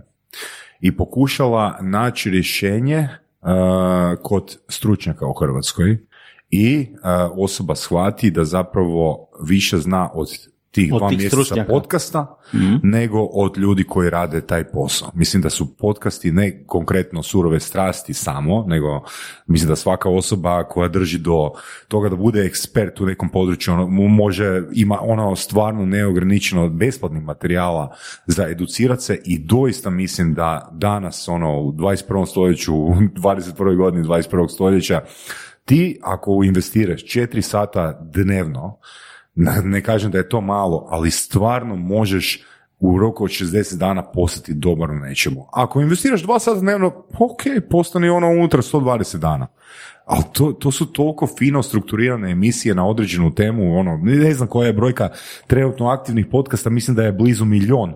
Ali to nije, ali to je, to je izrazito malo u odnosu na broj postojećih blogova kojih ima pola milijarde. Znači, ako usporedimo recimo broj postojećih blogova i broj podcasta, ono podcasta je Dobro, ok, tu se slažem. da. neznatno, Da, da. neznatno manje. Du- Znači 2% podcasta je u odnosu Ali na opet blo- dolaziš do toga da treba nekako filtrirati sadržaj. Treba Tako je, koji su i- podcasti dobri. Tako je, i, ali opet, znači analogno tome, k- treba filtrirati i koji su upiti dobri, ono što si ti rekao. Znači, je, mene na, na bazi 10 upita mjesečno niš ne košta poslati osobi ono 10 knjiga a, kako postati bolji NLP-evac, ali ako mi dolazi ono 20 upita dnevno, e onda ja tu već moram filtrirati, znaš. A, ma da, normalno, ali, ali, ali onda postoji i opet druga varijanta. Ok, evo ti ova tri podcasta, ove dvije knjige, ovih pet uh, tečaja, nebitno blogova, čitaj. I kad budeš imao pitanje u kojem ja dolazim kao ekspert, onda ću ti odgovoriti. Do tada ću ti samo slati sadržaje, linkove, uči sam, jer nisi još spreman za mene. Još si daleko od one razine Točno. koju ti ja mogu ponuditi, gdje, gdje ja uskačem. Mene često ljudi znaju pitati na predavanje, pa sad ste vi ovo sve pokazali, nama sad mi možemo. Pa daj, radi, da pače, budeš li dobar, možda te ja zaposlim. Jer je problem u tome što je, što je razina ekspertize e, preniska, jer se ovo što ja radim, ovo što vi radite, ne uči na fakultetu. Evo, evo, sad, ću- sad ću biti malo, malo, malo e, komercijalan. Slobodno. Uh, U nekoliko podcasta sam čuo NLP trening, uh, Saša Tenodi, komunikacija net, to smo radili, okvir je ovaki onaki, wow. Nijednom nisam čuo ni u jednom podcastu augmented reality rješenje. Seed Capital smo dobili, radimo jebene svjetske stvari s oproštenjem. Tu smo na, na, na vrhu rješenja za B2B. Netko ima biznis i ne zna kako s tim biznisom uopće se pojaviti na tržištu. A možda mu je augmented reality upravo ono što treba, što, za čim vapi, za čim kad bi to imao, riješio bi svoje probleme. Ali, ali nikad nisam čuo ovih 100 i 200 i ne znam koliko podcasta da, da, je, da je Ivan nikad rekao mi ja radim augmented Pa reality. Ali sam dobro, slušao Ivan je barem- srameživ, Ivan je srameživ. Ne, ne. Ali gle, znači možda je Equinox za biznise ono što je Facebook bi- bio 2009. godine. Ne, ja mislim da je prvo Facebook je 2007. Uh, odnosno 2004. je nastao, 2007. je ošao na Harvard. Mislim da je upravo u tom trenutku Facebook dobio networking koji mu je trebao. Znači ne, ne tehničko rješenje, ono je napravljeno, ono je postojalo, tri godine ekipe. Da, ali nikad se ne radi o tehničkom rješenju. I ovo što mi radimo s Equinoxom nije, mi, i zapravo augmented reality je medij. Mislim, kao što je Facebook medij i tu se slažem s tom. Joj, ali, ali Ivane, ono što, što bi ja pokušao ljudima objašnjavati u ovim emisijama, prvo, št- znate li šta je augmented reality, onda znate li zašto je to dobro za biznis, onda znate li kako to monetizirati u vašem biznisu i kad to sve na nek, na ne, dođe na neku razinu, e onda sam vam ja taj koji nudi rješenje. A do tada evo vam linkovi, evo vam tutoriali, evo vam blogovi, evo vam sve, znači ono što, ono što treba raditi, ono što mislim da je bitno. Nije bitno kad te neko nešto pita, odmah, odmah ima tu kalkulaciji radni sat, e, support, nego je bitno, ok, ovo pitanje je super, za tvoj biznis bi to moglo biti, ali ti nisi još na razini gdje ti ja trebam, nego ajde si uzmi ovo, pa možda i sam ili s nekim drugim, na koji na nižoj razini u ovom trenutku možeš riješiti svoj problem. To je ono što mislim da treba raditi i e, puno više u ovim vašim epizodama, jer gosti koji dolaze imaju razinu ekspertize koja je eh, ajde u najmanju ruku sad da vam ne podilazim, ali iznad prosječno. To nisu, to nisu ljudi s ulice, to nisu poduzetnici iz startupa, to nisu, to nisu eh, srednjoškolski obrazovani ljudi. To su ljudi koji, koji su puno toga naučili i puno toga mogu. Ono što treba napraviti i što mislim da je, da je na neki način i, i misija surovih strasti, to je ono što, što bih ja bez srama i, i malo ograde radio. Ok, ljudi, kad dođete, lupam na pamet, na nas 300.000 kuna ulaganja u marketingu, e onda je vrijeme da dođete u augmented reality, da to dignemo na 3 milijuna. Ne ulaganja, nego povrata. I to je ono što, što, što nikad, nikad nisam dobio ni od jednog gosta u povratu. Ja sam dobio kako je dobra franšiza, wow. Ali ja nisam dobio feedback, ok, ja sad imam ideju, kad je za mene kolak, Super feedback. najbolji, najbolji uh, konzultant za franšize. E, pa, prijatelju, ali- kad dođeš na tu razinu. Je, slažem se s tobom i mislim da bi to možda trebalo staviti prije u blogove, jer znaš, uh, uzmimo naravno da je, da je ono, mislim svako od nas, svako od gostiju zapravo ima taj, tu vrijednost ono, ajmo reći samo promocije u surovim strastima. Osoba koja dolazi u surove strasti želi dati vrijednost, znaš, ali naravno ako se ja bavim, eh, ne znam, copywritingom, naravno da ću reći da je copywriting bolji od content writinga, da je bolji od, eh, ne znam, Google Adsa, od Facebook eh, kampanja pizna materina, znaš, mislim, jako je teško dobiti ono osobu koja će reći koji je najbolji ono set koraka od ja do 15 kad mi treba Vorasov Equinox ili kad mi trebaju uh, Jao plakati ili big boardi od ne ali, znam. Ali ja Znaš, call Da, da, i, to, je- i to je u, u biti ono, znači to, to je bilo idealno, mi smo primili konkretno Ali ja to, ja to stalno kažem, kad mi dođe upit, ja kažem, gledajte, e, ja ispod hiljadu konverzija nisam za vas, ja sam preskup za vas. Ja ispod, ka- ako vi imate na svom šopu manje od hiljadu prodaja u tri mjeseca, nisam ja vaš sugovornik, nađite nekog drugog. Ja ću ti dati možda i tri najbolje u toj razini ispod hiljadu, do, do 100, do 500, do, do, e, mislim da, da to trebate i vi raditi. I vaši gosti, da trebaju reći, gle, ja sam super konzultant, za nekoga ko je sad već, ne znam, prodao tri franšize i sad to želi skalirati na 30. E, tu sam ja. Ali dok nisi prvu prodao, nemoj doći kod mene jer ja ti tu nisam dobar za, za tu prvu. Ili, ili uh, dobio si nekakav seed kapital od nekog uh, fonda, ali ako nisi dobio već 50.000 eura, nemoj mi se javiti, ne, nemam ti šta reći. Ali to je taj ono, možda glupi strah što smo zapravo u pauzi pričali, evo, naravno, imamo jednog Igora Šarića, gosta iz, ne znam, 13-14 epizode Surovih strasti. Znači, da li je on dobar za nekoga uh, ko tek počinje igrat tenis? Uh, pa zapravo, ono, da i ne. Ne?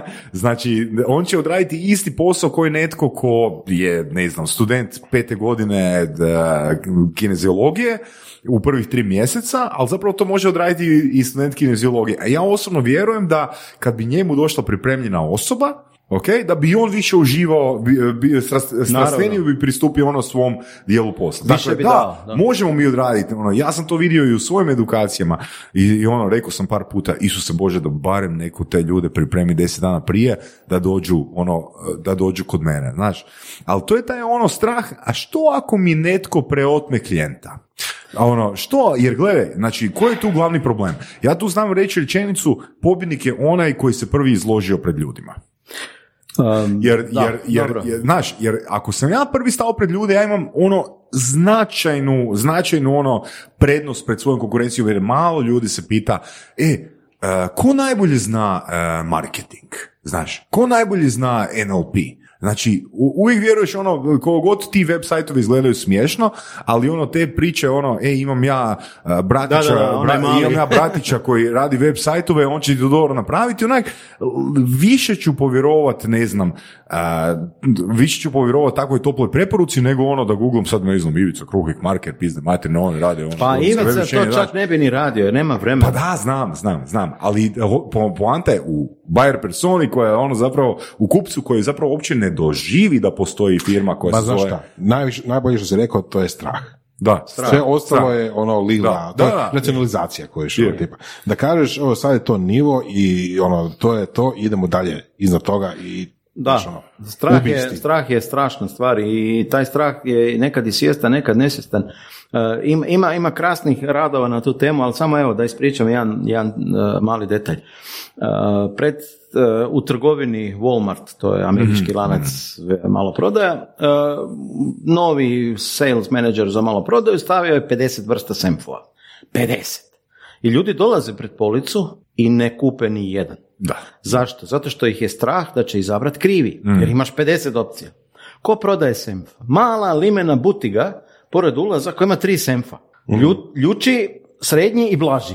I oni prodaju. Oni prodaju semfove, ne mogu nas Da, magati. i to je bilo obrađeno u jednoj epizodi Brain Gamesa na National Je, Geographicu. je. Ali meni, tu, tu bi se sam nadovezao ono, evo, moj partner u firmi, ono, Bernik je rekao jednu izuzetno, uh, rekao bi ono, stvarno plemenitu rečenicu. Po mojim kriterijima plemenitu rečenicu. Rekao je, ja kad sam vidio kako tvrtka M radi web shopove, a, ja sam odlučio da ja nikad neću ići u tom smjeru. I ne treba, tako je. I to je respekt. Ne samo to. To je respekt. Znači ja Nego to kad mogu. me neko pita, Ja to mogu, ali toliko se divim tuđem radu u praktički kategoriji u kojoj se ja bavim, da mi nikad ne pada na pamet ono ući u ovu e, kategoriju. Ali to mislim da treba svaki od nas koji, koji se bavi nekim poslom profesionalno, treba znati gdje si ti pozicioniran, gdje su ostali, gdje su tvoji kapaciteti, gdje si ti bolji od ostalih, gdje su oni bolji od tebe. I to sam rekao isto u prvoj epizodi. Ja stvarno nikog ne doživljavam kao konkurenciju. E, zna mi se dogoditi kad mi klijent dođe i kaže ja sam radio e, do sada sa agencijom X, sad bi prešao kod vas, zaista mi se znalo dogoditi ja vam ne mogu dati više. Ja ću samo možda skuplje naplatiti, ali neću vam isporučiti bolji rezultat. A isto tako kad mi je rekao ja sam radio s agencijom Y, rekao sam gledajte, neću ni gledat kampanju, ni analytics, ni web, 20% odmah obećajem rasta. I to je ono što mislim da treba znati svaki od nas. Ali nije agencija Y lošija nego naprosto je u drugom segmentu. Mm. Ona, je, ona je za nekog drugog klijenta koji treba narast, koji treba doći do razine da postane zreo za mene. I zato nikog ne doživljavam kao, kao konkurenciju, nego prije kao, kao kolegu, kao ne znam, čak na neki način gledam te ljude i kao svoje komercijaliste.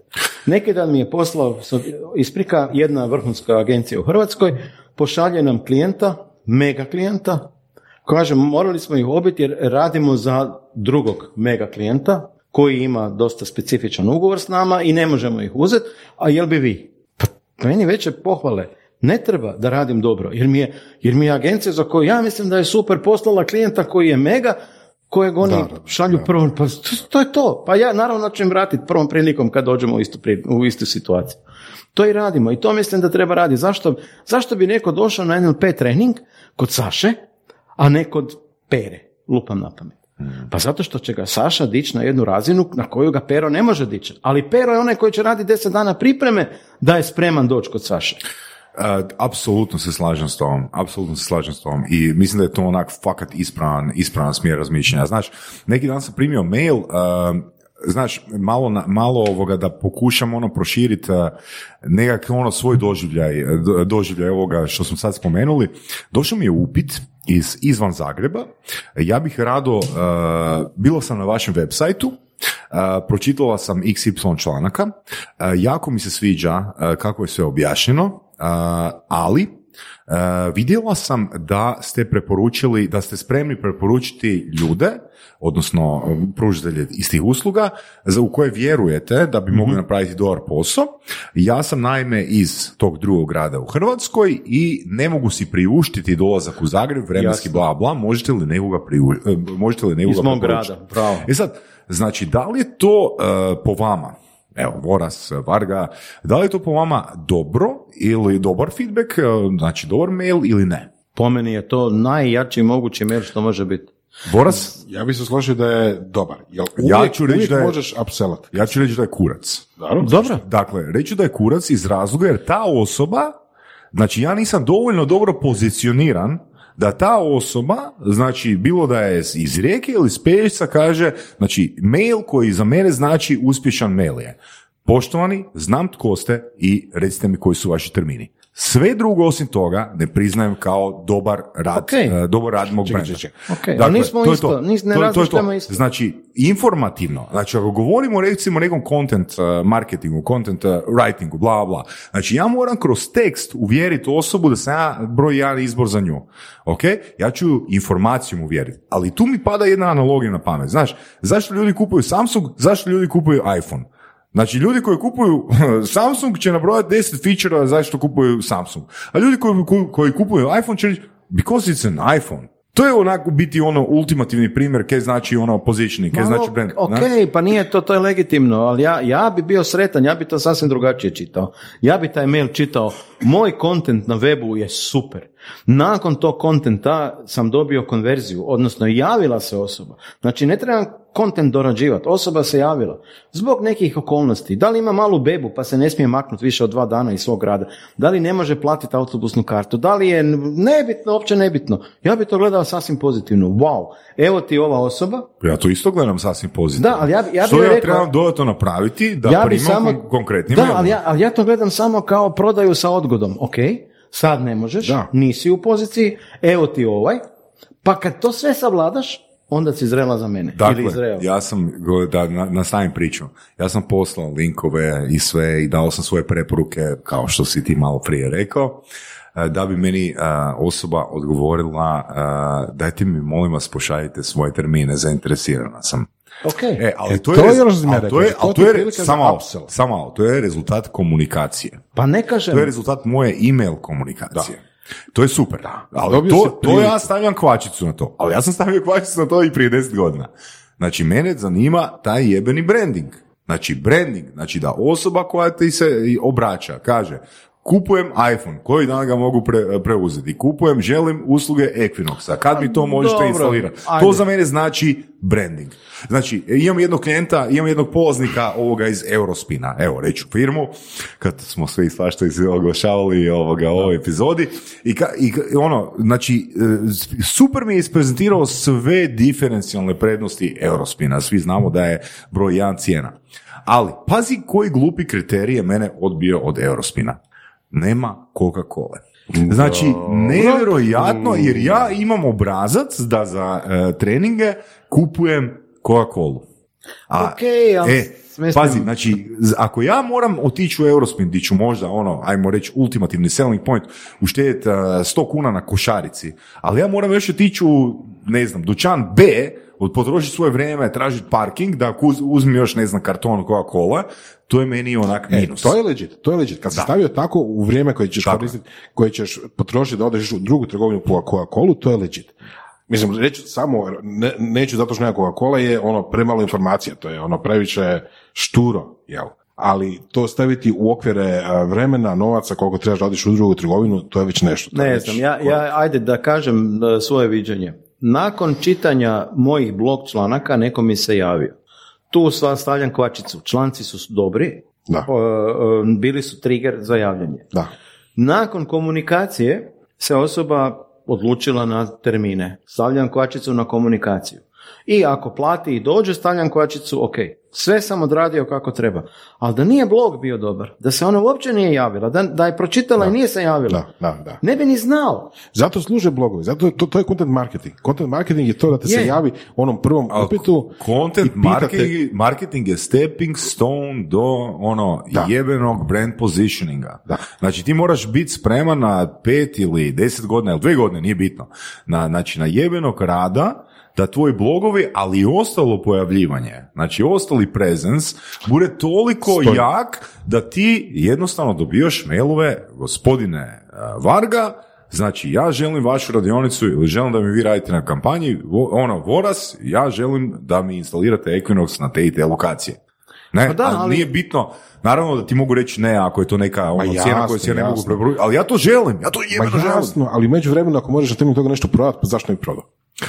Možeš, ali trebaš biti svjestan, moraš imati reality check, moraš biti svjestan toga, znači ono što, ono što Varga vidi dobro, ja bi možda vidio dobro prije pet godina, kao super, zainteresirao sam osobu preko blogova, bla, bla, ali ja se i sad danas, si ja postavljam pitanje, što ja sve treba napraviti da ja dobivam jednorečenične upite? Vrlo jednostavno. Vrlo jednostavno. Odmah- znači, odmah to je moja odgovor. metrika. To je moja metrika. Ne, znači, odgovor ja želim dobiti upit Wow. kada.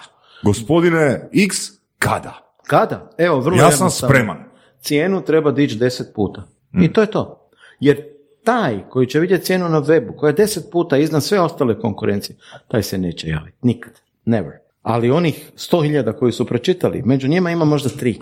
Oni će se javiti. Jer Apple, uz sve ovo što smo pričali, dobar uređaj, brand, bla, bla, bla, Apple za istu, za istu količinu novaca nudi možda i manje nego, nego upola jeftiniji Samsung. I svi to znaju. Jer cjenovno pozicioniranje je važan dio priča Mhm. marketinga. Vrlo važan, i mi ljudi smo takvi. Ako je nešto jeftino, sigurno ne valje. To, Mhm. to je ono. To je prvo ili drugo poglavlje Čaldinijevog influensa. Već dugo nisam spomenuli ovu knjigu. Pa nema veze, ali ono što mislim, ja, ja bi nakon ovog, ako ti, ako, ako baš ako baš postoji ta silna želja biti Apple, ja bi digo cijene 10 puta, pa ko se javi, ok. A ovim ostalima bi rekao imate 90% popusta, jer moram. Zakon.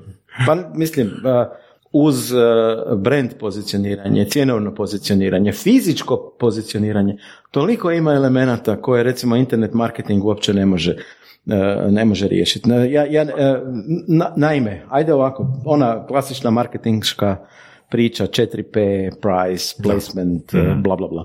Uh, uh, to sve postoji na internetu. Placement ti je web shop.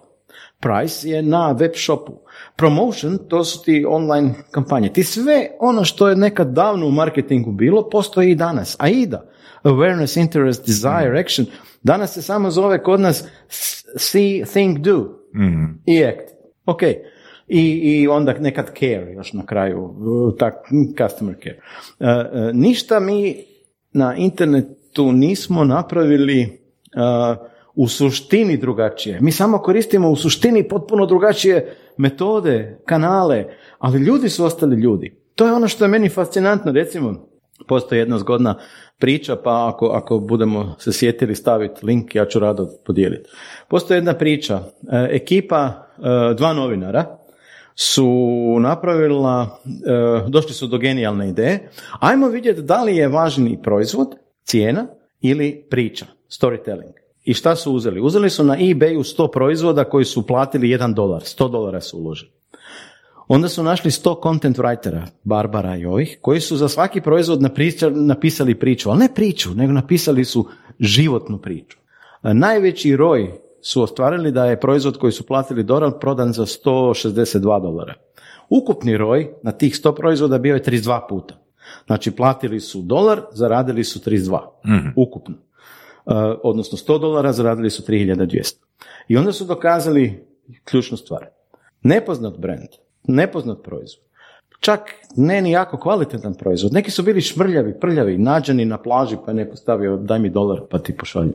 Znači potpuno nebitan sadržaj u proizvodnom smislu uz dobar storytelling je taj koji u stvari prodaje, koji radi roj. To još uvijek rade ljudi. Mi moramo kao ljudi razmišljati o, o dodanoj vrijednosti. Tečaj koji neko može upisati na NLP-u je možda, možda negdje jeftiniji, lupam na pamet, ili duplo skuplji. Ali sadržaj koji dobije na blogu kroz storytelling, to niko ne može napraviti drugačije, bolje. Neće Richard Bandler ili kak se zove taj guru pisat blogove na hrvatskom, ne da mu se, ne zna, ne zanima ga, nebitno. To može Saša. I ako se Saša pozicionira kroz sadržaj, kroz storytelling na poziciju i digne cijenu deset puta, pa ja sam siguran da će se netko u Hrvatskoj javiti. Možda ne sto polaznika, možda jedan, nebitno.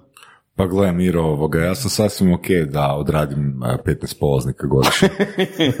pa ne, ono što hoću reći, dok su ljudi ti koji kupuju, dok su ljudi kupci, storytelling je ključ.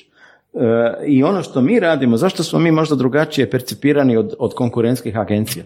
Ima strašno pametnih, strašno inteligentnih, e, e, rekao bi čak puno inteligentnih ljudi od mene, ali oni ne znaju kad vide tu brojku klijentu ispričati šta u stvari ona znači. A ja mu kažem, gle, ovo ti znači to. I onda, još uvijek nisam siguran, ali da bi bio siguran, moramo napraviti ovaj test. Moramo ti uzeti novce da ovo istestiramo. 99% klijenata kaže, ajmo. 99%. Znači, e, jedan samo ili dva kažu, gle, sad nemam vremena ili nemam novaca ili nije u planu ili nešto, ali ćemo to na godinu ili ne znam, bla, bla, bla, nebitno. Niko nije rekao ne, apsolutno, ali 99% kaže, ajde, molim vas, daj recimo jedna, jedna od metrika koja je totalno bez veze i ukida se, ali recimo za primjer bounce rate. Mnogi pričaju bounce rate, bounce rate mi je vaki naki.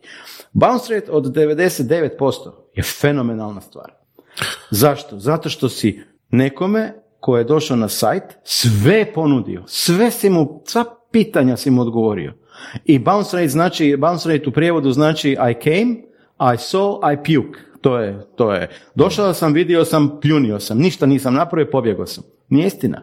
Toliko sam dobro napisao blog, da je, toli, da je veliki bounce rate u stvari signal, da je sadržaj na tom blogu toliko dobar, da nitko više nema ni jednu dvojbu. Nakon toga, možda zatvori sajt i javi se nakon dva tjedna. Ok, a to je malo optimistično. To je uh, stvar uvjerenja ili postoje dokaze za to? Postoje, postoje mogućnosti mjerenja. Onda radiš sljedeće. Naime, e, šta je, šta je prva sljedeća stvar koju napraviš? Mjeriš scroll down. Ako je on došao na sajt i scrollao je, scrollao je, scrollao, izmjerio sam, došao si do dna.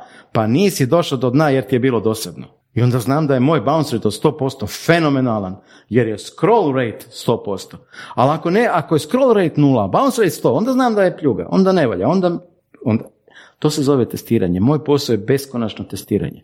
I sreća onih koji se bave internet marketingom, da je jako puno toga mjerljivo. Pošto je mjerljivo, ti ne možeš na televiziji izmjeriti koliko je potencijalno zainteresiranih vidjelo. Ne možeš. Oni ti samo kažu, to je bilo u subotu, 200.000 ljudi je vidjelo dnevnik, pa je onda valjda vidjelo i reklamu. Ok, svako svog konja hvali. E, to, je, to je ono koje ću ja reći, na, na, na- zato što a, nije televizija loša, kje god recimo ti Ilija Brajković... Ne, ne, ne, krivo. E, Televizija je fenomenalna. Da, ali Samo moramo koliko znati- se mikropoduzetnika Ma, može dozvoliti Ne, slažem se s tim. Samo o, to, je, to je na tragu onog primjera koji si rekao. U koraku broj 1 kontaktiraš firmu X, u koraku broj 2 Tako kontaktiraš firmu Y.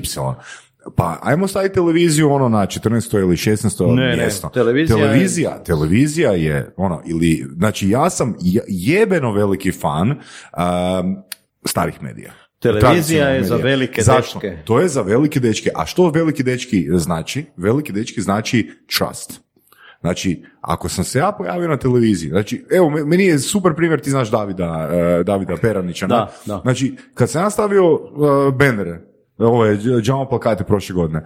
Znači, David me nazvao i ne, ne, ne znam di smo se vidjeli na market meetupu, rekao je ono, jebote, onak, to u, u SAD-u znači ono, uspio si. Da, da. To je u SAD-u Ultimate znači success. ono, ultimate success. Znaš, jer, jer to je to ono, znači, to je dio positioninga. Ti nećeš imati ono Google a, trendsove, di, di će ti ono značajno porast. Ali će to biti dodatni push dodatno ono sidro onima koji su bili na tvojoj stranici, koji su ono imali bounce rate ono 77% da ju možda opet podsjete. Znači to će biti social proof ono koji će ubrzati customer journey. Znači ono ke bi, ono ke bi ja volio, ono ke bi ja volio ono Vraćamo se nakon reklama.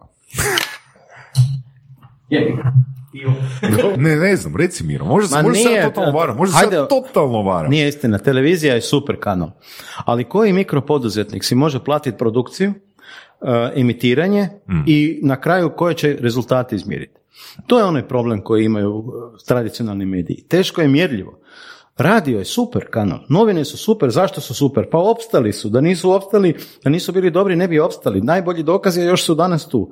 Ali ono što je problem i zaista je e, mjerljivost nešto što internet marketing donio u- kao neku revoluciju. Mjerljivost puno, puno toga što korisnik radi na, na, na nekakvom svom ponašanju. To na televiziji ne možeš dobiti. Ti možeš dobiti informaciju o nekakvom riču, o nekakvoj demografiji, eventualno nakon neke ankete još nekakve e, povratne informacije, ali, ali internet marketing ti daje u 15 sekundi. Sad, ovaj čas ti je došlo o, o- ovakav tip ljudi i kupili su ovo nakon, nakon neke... To se apsolutno slažem. I ono što ja mislim, pardon, aj samo da, da, da završim, da ne bi ostali ljudi u, u dvojbi. Što, što više kanala se koristi, to bolje. E, istraživanja kažu, ako koristiš dva kanala za isti novac, imaš 20% više rezultata. Znači imaš 100 novaca, daš 50 na internet, 50 na televiziju, imat ćeš 20% više prodaje. Zašto? Nebitno, sad i postoji i, i obrazloženje i sve, ali nemaju svi tih 50% za, za, za televiziju. Što se nama znalo dogoditi na početku? Kad smo prije, prije 10 godina. Znalo se dogoditi da nam ljudi kažu, gle, mi smo imali marketing budžet od 100, potrošili smo 99,7, ostalo je još 0,3 ili bi mi mogli tu nešto na internetu napraviti. Ali to je to ono di, di ja vidim internet marketing, poziciju internet marketinga, ti me ispravi. Ovo je ono fakat više diskusija ono nego, nego ovoga nego, Hoćeš nije reći bitno. Clubhouse. Ali, ali ajmo reći, ajmo reći ovak, znači nekak vidim poziciju nekak vidim, evo, daću, daću analogiju ono sa recimo call centru prodajnim. Znači ja ako radim, ako je moj klijent Voras, ja ne mogu a, preko telefona prodat Vorasov Equinox. Teško, jer je vizualni Za, proizvod, ali da. ono što ja mogu napraviti, ja mogu njemu pripremiti teren. Da on dođe do ključne osobe, da dođe do jednog, dva decision makera, da on dođe tamo napravi svoju prezentaciju. I ono što ja mogu napraviti, mogu napraviti follow up. Mogu Točno. tražiti feedback. Ali onaj ključni dio njegove prezentacije ja ne mogu napraviti. Znači, ajmo reći da je moja usluga nekih 12,5% cijelog procesa. ali bitnih 12,5% cijelog procesa koji njemu, uh, koji njemu ovoga otvara vrata, koji njemu štedu vrijeme, koji... koji, koji, ali koji Saša- e, e, samo, samo, da- samo da dovršim. Isto tako ja vidim i internet marketing. Znači, svaka osoba koja ima neki svoj mali mikrobiznis, ono, mali biznis, definitivno treba krenuti od internet marketinga. Jel se možemo složiti oko toga? Ma, čak i ne. Ne, čak a? i ne. Ne. ne će ako ja, počnu. znači, stavit ću u internet, ako imam tisuću kuna, stavit ću ga u Google. Znači, to je neosporno. Ne, evo, evo, reći vam jedan primjer koji sam, koji sam imao, čovjeku sam rekao napravio super. Uh, nije imao novaca. Nije imao je 300-400 kuna. To je, to je za internet marketing, nije ni za dobar dan. Moja naknada za, za postavljanje kampanje je 3.500 kuna. Znači, nema, ima 300 kuna. I šta sam mu predložio? Uh, da ode, uh, a sad, ajde, ajde ovako, na, na, na- u malim selima van Zagreba, vrlo su popularne emisije, e, čestitam ujaku Frani, 62. rođendan. E, Čestitam Mari i, i Zoranu sretno vjenčanje, bla, bla, bla. Ja mu kažem, ajde čestitaj, odi, jer ta čestitka, to čitanje košta 10 kuna. Znači, sa 300 kuna možeš doći na 300 30 objava i napravi ovo. Čestitam gazda Peri što je kupio najnoviji stroj za, za defektažu VW motora na Polo 1.2. Čovjek je napunio servis u roku keks. U nedjelju je išla čestitka, u ponedjeljak je bio pun. Ja mu to ne mogu napraviti nijednim internet marketingom. To je samo radio bio u stanju. E, E, da, dolazimo do ključne stvari. E, Ko je, ko je tržište, ko je klijent? Ko Tako ne, je, ne, ne. tako je. Ko, ko je klijent, ko je okruženje, koja je ponuda. To, to, to sve je u Ne, jednom ne, miksu i ne dola- možeš svugdje Dolazimo internet. do ključne stvari. Koliko si ti vremena možeš priuštiti, živjeti bez konkretne zarade, da pozicioniraš svoj brand? Trenutno, do, Znaš, to je, to je ključno pitanje. Trenutno Jer još tamo pet godina i onda sam u ako mirovini. Si, ako si možeš priuštiti ono pet godina, onda možeš ono imati stepenicu 1, 2, 3, 4, 5, 6, 7, 8, 9, 10, Ali to i 11, 12. radim, ali, Saša- ne, ne, ti, ne, ne ti osobno, nego mali neki mikropoduzetnik. Znači, ja, ako meni treba za život, ja moram krenuti od Google marketinga. To je onak neosporno. Google marketinga ili Facebook, ono lead kampanja nije bitno. Za Sašu, za Sašu Da, kao da, konkretno. ali ako ja imam novca, onda ću te e, Google i Facebook oglase a potkrepiti možda content marketingom. Ako ja imam više novca, onda ću investirati u SEO. Ako ja imam još više novca, znači onda ću staviti u, e, ne znam, e, bigboarde, u radio stanicu. Ako imam još više novca, stavit ću u televiziju. Ali, što sam ja zapravo dobio s tim? Što sam ja dalje u tom procesu? Ti me ispravi, ono, fakat ne mogu reći da sam stručnjak u tome, to je moj način razmišljanja. Ali što sam ja došao dalje na tim stepenicama, Miro? To sam ja ubrzao customer journey. Ne, slažem se, pa nekad je cilj, nekad je cilj kampanje koju radimo ništa drugo nego samo da skratimo razdoblje e, odlučivanja Tako je. od 30 dana na, na 7 dana. Tako je, tako je. I ništa drugo ne radimo. To je cilj kampanje, ali, ali, ali tu treba biti svjestan uh, uh, cijelog tog problema koji se javlja. Ljudi ne rade istraživanja, nemaju informacije, dođu da, da mu spasiš biznis. Ne možeš mu spasiti biznis i kaže imam 300 kuna, čuo sam da vi čuda radite. Pa ne mogu, ali aj probaj na radio. I, te- I kad znam, ja ću svakom reći, ajde probaj. E, ono što je meni bilo fascinantno, e, jedna stranka, nebitna koja, došla nam je u, u nekoj fazi izbora, e, isto tako iskoristili smo jedan švedski model. Znači šta smo napravili, u, u zgrade su stavljali flajere i svi bi bacili. Onda smo rekli samo stavi flajer kod profesora Ante, kod doktora Steve i kod magistra Jure. Samo ta tri flajera. I ko dođe, vidi ta tri flajera i uzme iz magistra Jure Sandučića flajer, pogleda i spremi. I onda trči student i opet samo kod magistra stavi. Šta se desilo? Od flajera koji su se, koji je prvi došao sve bacio, to je, to je švedsko jedno, jedno, jedan super gerila marketing model. Ja sam mu rekao, nije za vas Google, za vas je upravo to. Idite, stavite samo kod ključnih ljudi u zgradi gdje piše dr, mr, sci, bla, bla, bla. Jer svaki onaj ko živi u zgradi vidi da je dr dobio, a on nije. Ma šta sam ja manje vrijedan? Uzet će taj i pročitat će ga. Za razliku od da mu guraš u vrata, ne bacio bi ga. A ovak će ga uzet, pročitat, čak je odnio svak, svaki, svaki od, od njih pet, četiri je odnijelo, spremilo taj flyer, stavilo u sako i odnijelo u svoj stan, pokazati vam da i ženi. Gle što je dobio magistar, a mi nismo. Miro, znači ti nešto što je ekstremno dosadno pretvaraš u ekstremno zanimljivo. Čekaj, čekaj, čekaj, čekaj. Ti to hoćeš reći da je prodaja dosadna? Ne, ne, nisam rekao da je prodaja dosadna. Ne, znači, prodaja je najinteresantnija od svega. Ali znam da neko s pogrbljenim leđima stoji ono i optimizira te kampanje. Pa da, ali to je suština. To je te sve stvari možeš na internetu relativno komotno izmjeriti, da nisi tamo. Da vidiš ko je došao na taj blog, da je scrollao do dna, da je nakon što je scrollao još pogledao ova dva vezana članka i onda je poslao upit, ja točno znam koja tri članka meni prodaju. I znam kakva nova tri treba napisati da ova tri još više rade. Pa meni je fenomenalno što ti je ova žena poslala ili muško, nebitno, što ti je poslala upit. Ja sam čitala članke, ali skupa mi je. Meni je to fenomenalno. Meni, meni je katastrofa. Meni nije, meni je, naime, kad mi se, kad mi se, ajde, a da ti još nešto, kad, kad mi se tako neko javi, žao mi je što nemate, Ne, ne, i nije, nije sramota bilo, biti, nego ne, stvari putovanje bilo. Da, da, nije sramota biti siromašan. Ovaj će vam pomoći. Da vidiš kako ego proradi. ne, ne, nije bila stvar novca, bilo je stvar vremena, vjerojatno malo bebel neša, ali dobro. Uglavnom, e, imam još jedno pitanje, a, koje, koje odgovori ako hoćeš ili snimit ćemo onak neki outro jebute ako nećeš odgovoriti. A, u Escape-u si već XY godina, a, jedna stvar me ono zasvrbila, odnosno zaintrigirala, pa me zanima, kako to da si s Damirom a, na vi? Je on s tobom i ti s njim? Uh, sa svima sam u firmi na vi, a to je iskustvo iz prethodnih firmi. Jer kad imaš vi, najljepše je nekom reći, ajte vi u pit...